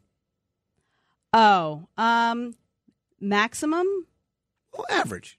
average would be maybe five hours. Five hours. So I know you get up super early to work out, right? Mhm. I think I do at least six hours a day. Is that that's insufficient? But even if I don't work out, I'm still up. My body just gets up. Mhm. And what did you say? What did you? I think I'm doing on average six hours usually. Yeah, I would say yeah, I'm somewhere around that. So usually I think I get about seven a.m. Eastern to one p.m. Eastern. That's six hours, right? Y- uh, yeah. Yeah. So I think I'm. This week is probably one of the worst weeks of sleep that I've had in a very long time. Uh, where at like I usually won't stay up super late though. It's not like I'm up till two and getting up at five. I'm you know, I I last night was whatever night it was. I stayed up until two o'clock in the morning, but I had gotten up at three forty five in the morning because we were taping and I had to finish some work and I fell Oh. asleep before I had a chance to finish it. So when I woke up just naturally, I was like, I looked at the clock and I was like, I have to get out of bed because I had a, a stuff to do. So it was probably like maybe 3.30, 3.45 by the time I got downstairs. and just started like pounding out this work and then um and then I took my shower and I went and then was up until 2 because um it was uh, just I had to be. Uh, I had stuff to do and then I had to uh, deal with some of the edits and stuff like that. So, it's because you're working, you're not sleeping that much. Generally, this week anyway. Well, this week, and I'm just saying that I never caught up on that. I was I exhausted this afternoon, and then today, forget it. I mean, last night into this morning, maybe I would say an hour and a half, two hours. Uh, so, yeah, I guess uh, what is the ideal amount of sleep? I think it varies. I really do think it varies per person. I feel like my friend Sarah, who I would have on an island, and I still haven't Right, figured out the other very two. clear, yes. I haven't thought about it. Um, that girl needs like nine to ten hours No, of sleep. that's too much. It's over the top. Eric, uh, my spouse, needs endless sleep. And I'm pretty sure it's because he has sleep apnea. And by the way, that's why you and I are going to die because we might also be. Well, so why do you think he has sleep apnea? Does he snore? He does That's snore and he's constantly yawning. Oh. So he'll he'll fall asleep. Let's just pretend he goes to sleep at ten thirty or falls asleep at ten.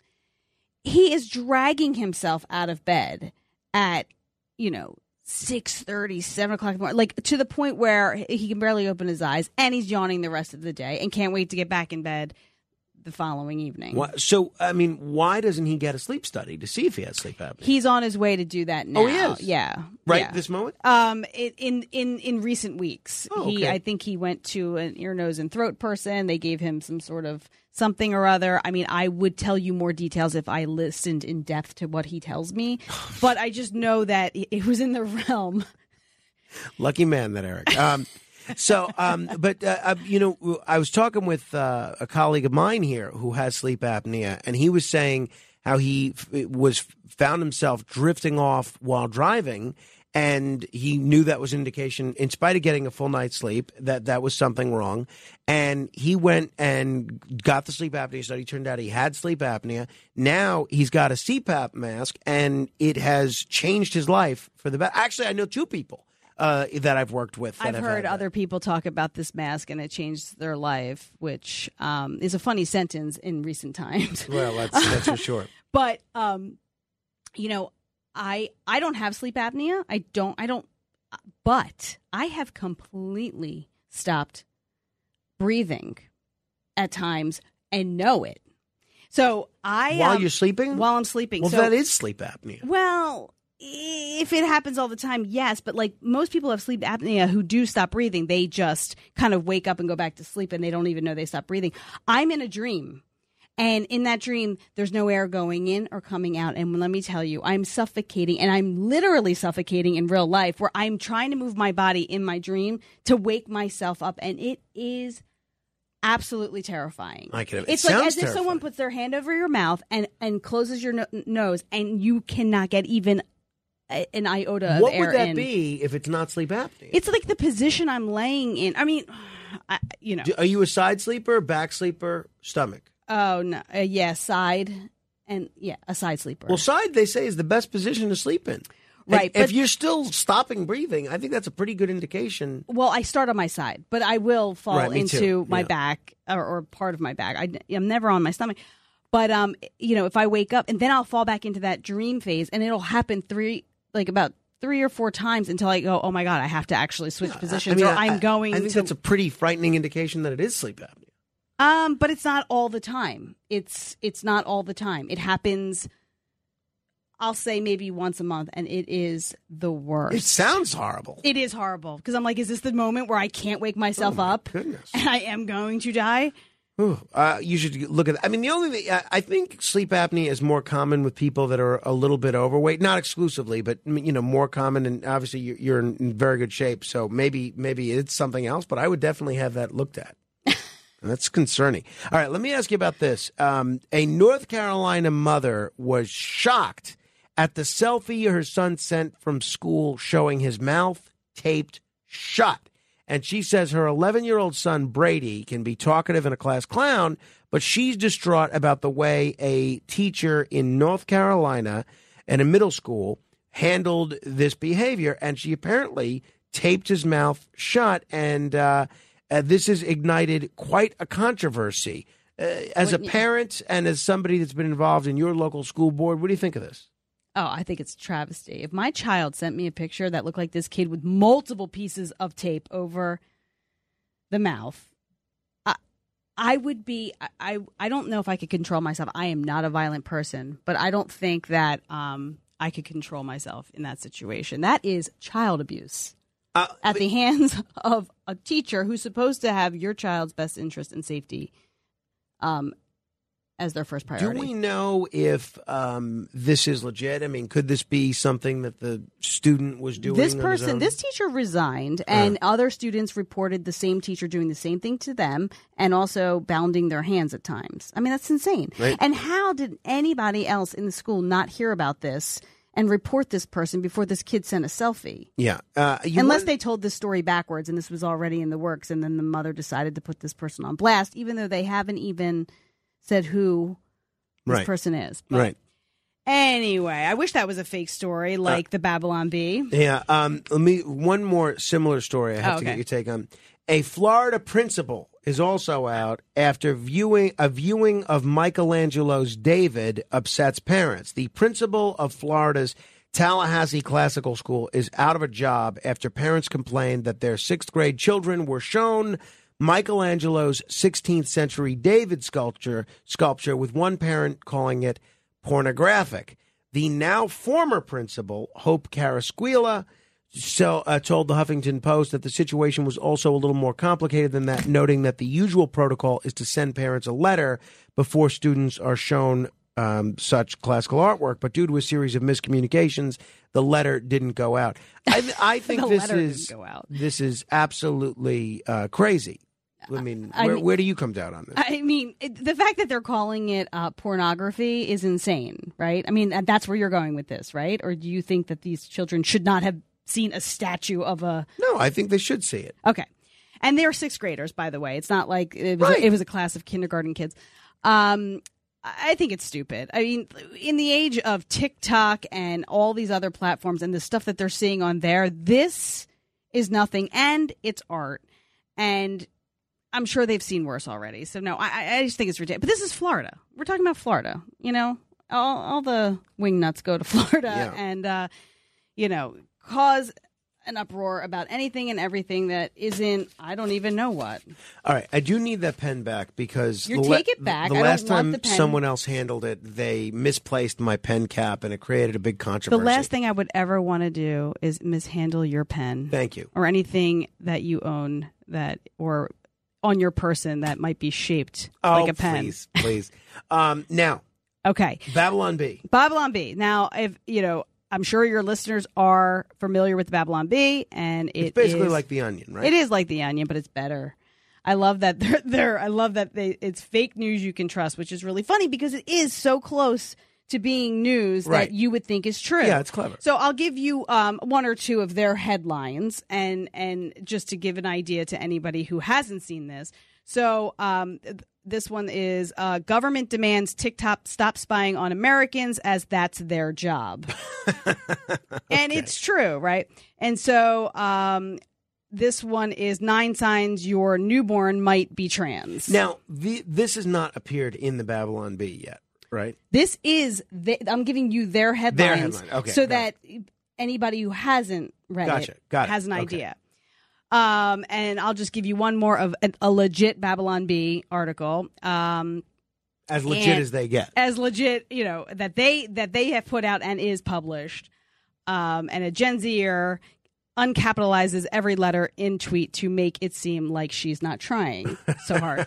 okay, I like so that. all right, so fine. So I have a few of my own. All right. Uh, first one is Dr. Anthony Fauci says he's not ruling out the possibility that there could have been a wet market inside the Wuhan lab. Okay, that's clever. I like that. Yeah, I like yeah. that. I like that you're starting with a, a COVID jab. Yeah. I, I, I think they they would like that. Actually, are you going to really submit these? I hope you do. Yes, I'm gonna write. I'm gonna write actual stories to my. Fa- I haven't figured out which my favorite one is yet, and I will submit it because this is my uh, this is my palette right here. Love you it. know that absolutely. Uh, so the next one is leaks in Washington suggest that Chinese spy balloon was actually created by Chat GPT. Oh, that's uh, blending the AI and everything. Okay. So This far, my one- first is the, the first one is my favorite. You might like this next Okay. one. Uh, New York Governor Kathy Hochul sends multiple buses filled with drag queens to Florida and Texas. you know, she should do that. and Arkansas because they banned the drag shows. Uh, Uh, Tennessee. Tennessee, they they banned the. But I think show. Arkansas also. Oh, really? Yeah. Oh, okay. That is brilliant. That's great, and I think actually that's a good suggestion for Hochul. Well, it it, it, it is, and but I don't know if I can actually write and submit that because I, I work for Andrew Cuomo. Oh, so I don't even well, think right that under a pseudonym, right under a pseudonym. Like uh, Stephen King wrote under pseudonyms. A lot of great writers. There you go. Maybe not. I might. I'm okay. This next one, I'll explain to you what I might do in in lieu of Kathy Hochul. Three signs you are too woke to be a parent. First sign: you write your child's pronouns on his, her, their lunch. okay.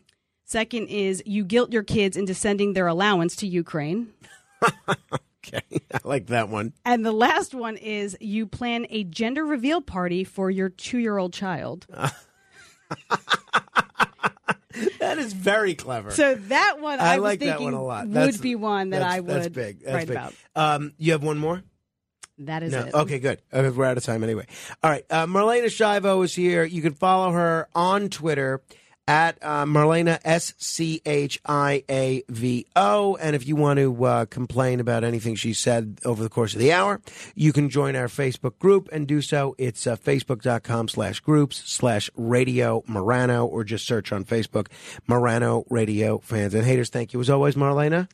Oh, thank you, Frank. I'm really looking forward to you uh, breaking your alcohol fast. Me too. At this karaoke bar. That's right. Holy Thursday. Be there or be I, nowhere. I think I want to serenade your first drink with "Hello, darkness, my old friend." I think someone should do it. If I don't do it, 15 seconds of fame next. 800 848 9222. That's 800 848 9222. Straight ahead. The other side of midnight. It's the other side of midnight with Frank Morano.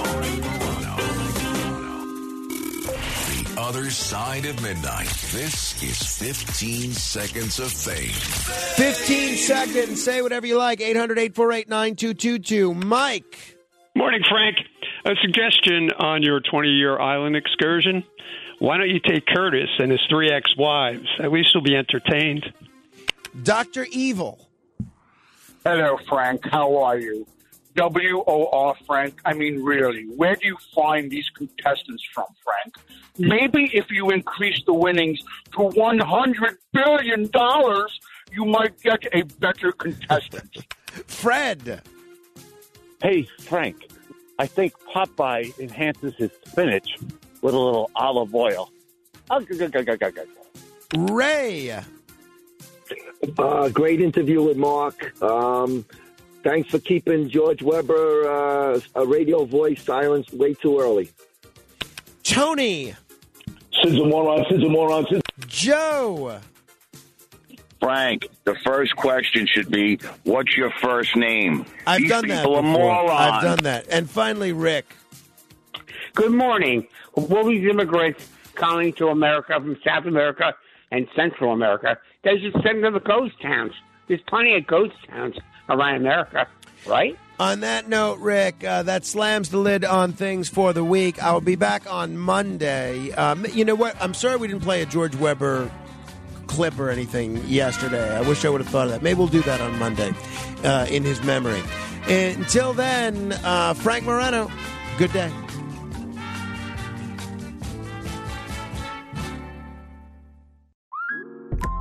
Instacart shoppers no groceries.